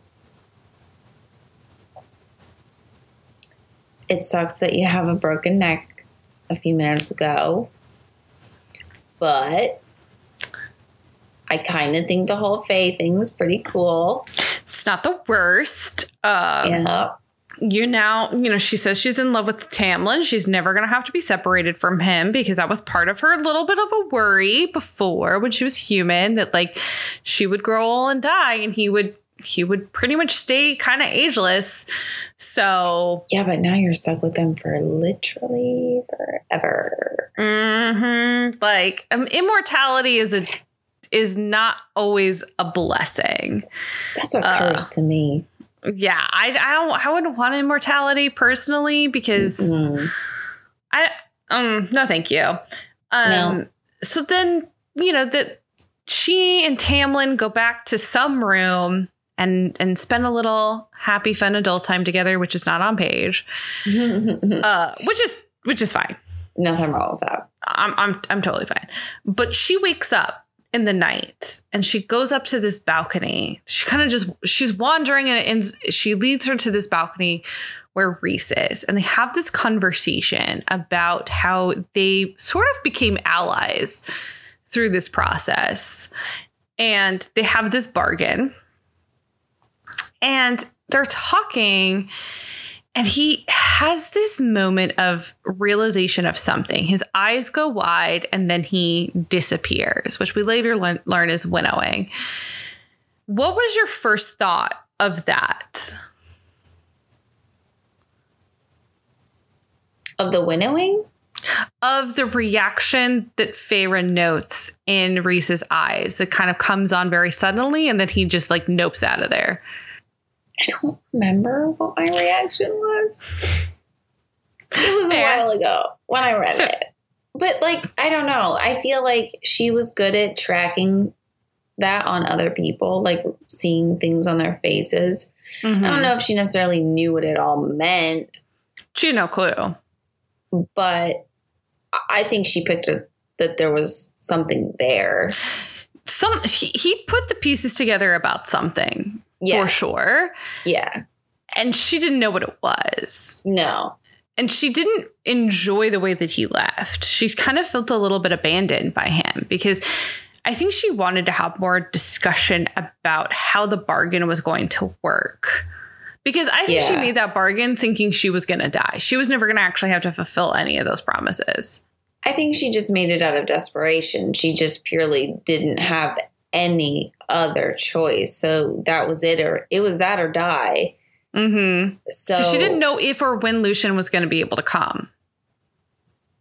Yeah, I also have a bone to pick with that as well because, like, I don't, I don't love the fact that Tamlin like never even tried to come see her, or at least well, not that we see on page. No, we don't see anything on page. We don't know what was happening to him during that time. Like I said, for all we know, he's literally being strapped down to the bed and ridden by Amarantha in like the worst way possible. Yeah.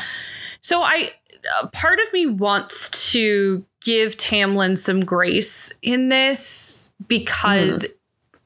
It it could be something along those lines like he's physically being prevented from going to her same thing with Lucien. Lucien had to be really strategic when he went to visit her. And it, it's not that I don't think he wanted to go visit her sooner or faster and help her. It's just that he quite literally probably couldn't get away. That's fair. I didn't think about that. It's fair, but still. Oh. Yeah. Yeah. There's a couple of, t- I think there's just a couple of moments, especially in ACOTAR, where we can and should give Tamlin a little bit of grace. I think when I was reading it the first go around, I wouldn't have agreed with you knowing what I knew at that point. I'd have been like, mm-hmm. nah, I, that dude's still shitty. I don't like him. Yeah. Tamlin makes the, a lot of mistakes. He is. Yeah. The, beyond not perfect. Oh, 100. Yeah. Well, and none of them are. You know what I no. mean? But I think as time, as like as I've read throughout the series, like it, things come into more context, and it's like, okay, well, maybe it didn't exactly go the way it looked like it did. Yeah, I, I think very rarely is anything that SJM writes like entirely surface level. There's always something well, else going yeah. on. Uh, but I meant like just from the character's perspective. Yeah. Mm-hmm, for sure. So she goes back down, and then the next, like the final scene of ACOTAR is Feyre and Tamlin and Lucien riding home to the the spring court and they're kind of standing on this hill looking over it and we also learned that they have closed up the secret passageway shortcut to under the mountains and no mm. one can mm. ever go back there unless you want to walk a really long way to the mountain which ps no one's gonna do yeah uh, no thank you and that is the conclusion of the very first book of the ACOTAR series um moment. hmm So first impre- like you finished this book. hmm How'd you feel? Um, I liked it. I wasn't in love with it. I when when I started reading it, I think you told me like you have to read through the second one. Mhm. Um, which I'm glad you did because I agree. The second one it gets exponentially better in my opinion. Not that this one is bad. It's just not. I, it was a very much I could have take it or leave it type situation. Like it was not high up on my list, but I'm glad I stuck with it because the series is fantastic. And mm-hmm. this isn't bad by any means. So I don't want anybody to misunderstand what I'm saying. It's not bad. It's just not, it wasn't like my, I wasn't like sucked in from the very first page type deal. But that's really hard to do. Very. And to me, this this is a really good example of when book one is primarily world building and setup for what Mhm. is going to be the meat of the rest of the story. Yeah. This is like 101 when an when a story is structured that way. I get I get why they do it that way, but I feel like you need there there should have been more in there to keep me like drawn in because if you're gonna if you need to world build that heavily for like a, almost like a for a very large book, there needs to be a little bit going more going on or like t- to keep me like super dialed in. But it doesn't matter because like I, I enjoyed it. I think it's a great series. I think it's a great fantasy series read as well. Mm-hmm. Um, like you said, I don't know. Like this one may have you said was YA originally, but yeah. it's definitely not now. So I, I really enjoyed it. I think Sarah J. Maas's writing is really approachable from Mhm. a fantasy perspective. If you are not a fantasy person, I I would probably start you here or at Fourth Wing. um, yeah, to introduce you to how fantasy novels work because like I'm not going to start you at like a Brandon Sanderson like you're not reading Way of Kings first hmm you're not reading the Wheel of Time first. You really need to start someplace where you can get on board and there's some f- familiar themes. And I think that's why it was a little bit brilliant for SJM to make this a Beauty and the Beast retelling because I think it made the story more approachable for people. but I didn't know that when I picked up the book. I don't know if most people knew that when they picked up the book. I'm sure they picked up one like when they started reading it. They were like, "Oh, this feels familiar," but Mhm. yeah, Yeah, I, I mean, I picked up on it pretty quickly. I also shout out to my friend Lily, who will some point be on this podcast with us. Uh, Yay, I Lily. clocked that Lucien was a a simile of Lumiere, like instantaneously. And when I told her that, sh- it broke her brain a little bit. Yeah, you uh, you mentioned that to me before. I didn't either. I didn't catch that. So y- you blew my you. Yeah, Yeah. It's really until you get to that third act climax of three trials that things are pretty similar between like the very classic Disney movie and this. But but like in different like it, it's hitting similar plot points. There's definitely no like copyright infringement or intellectual property theft going on here. It- Right. it's just very similar gotcha. um, from a from a storytelling structure. I, I really enjoyed it. It definitely made me want to read the next book. oh yeah, I- hmm And I was really cu- I was really curious about like okay, so they already got rid of Amarantha. What is the next conflict going to be? Yeah. yeah. It always makes me wonder, like when they do that, like when they kill the when it's a series, but they kill off the villain early on. You're like, well, then now what? Is it like an overarching thing, or we're going to go into like a serial or, or episodic? Is what I guess. I don't know what Yeah. the word for Episodic. yeah. Yeah, I, I, agree with you. I we I feel like we kind of got a little bit of a teaser of the fact that like Amarantha was a Hybern general, and so like and hearing a little bit about Hybern from like the Suriel Yeah. and things like that. We had a we had enough information to know that Hybern was probably at some point going to be a problem. Yeah, for sure. and that she was just step one. She was the first level boss. But yeah, I'm glad you enjoyed my my crazy book I made you read. No, it was great. Yeah, so thanks everybody for for listening to us today talk about one of my favorite book series, ACOTAR. Uh, again, my name is Melissa. I'm Jill, and I can't wait for the next one. I know. Thanks for geeking out with us, everybody. Thanks, guys. Bye. Bye.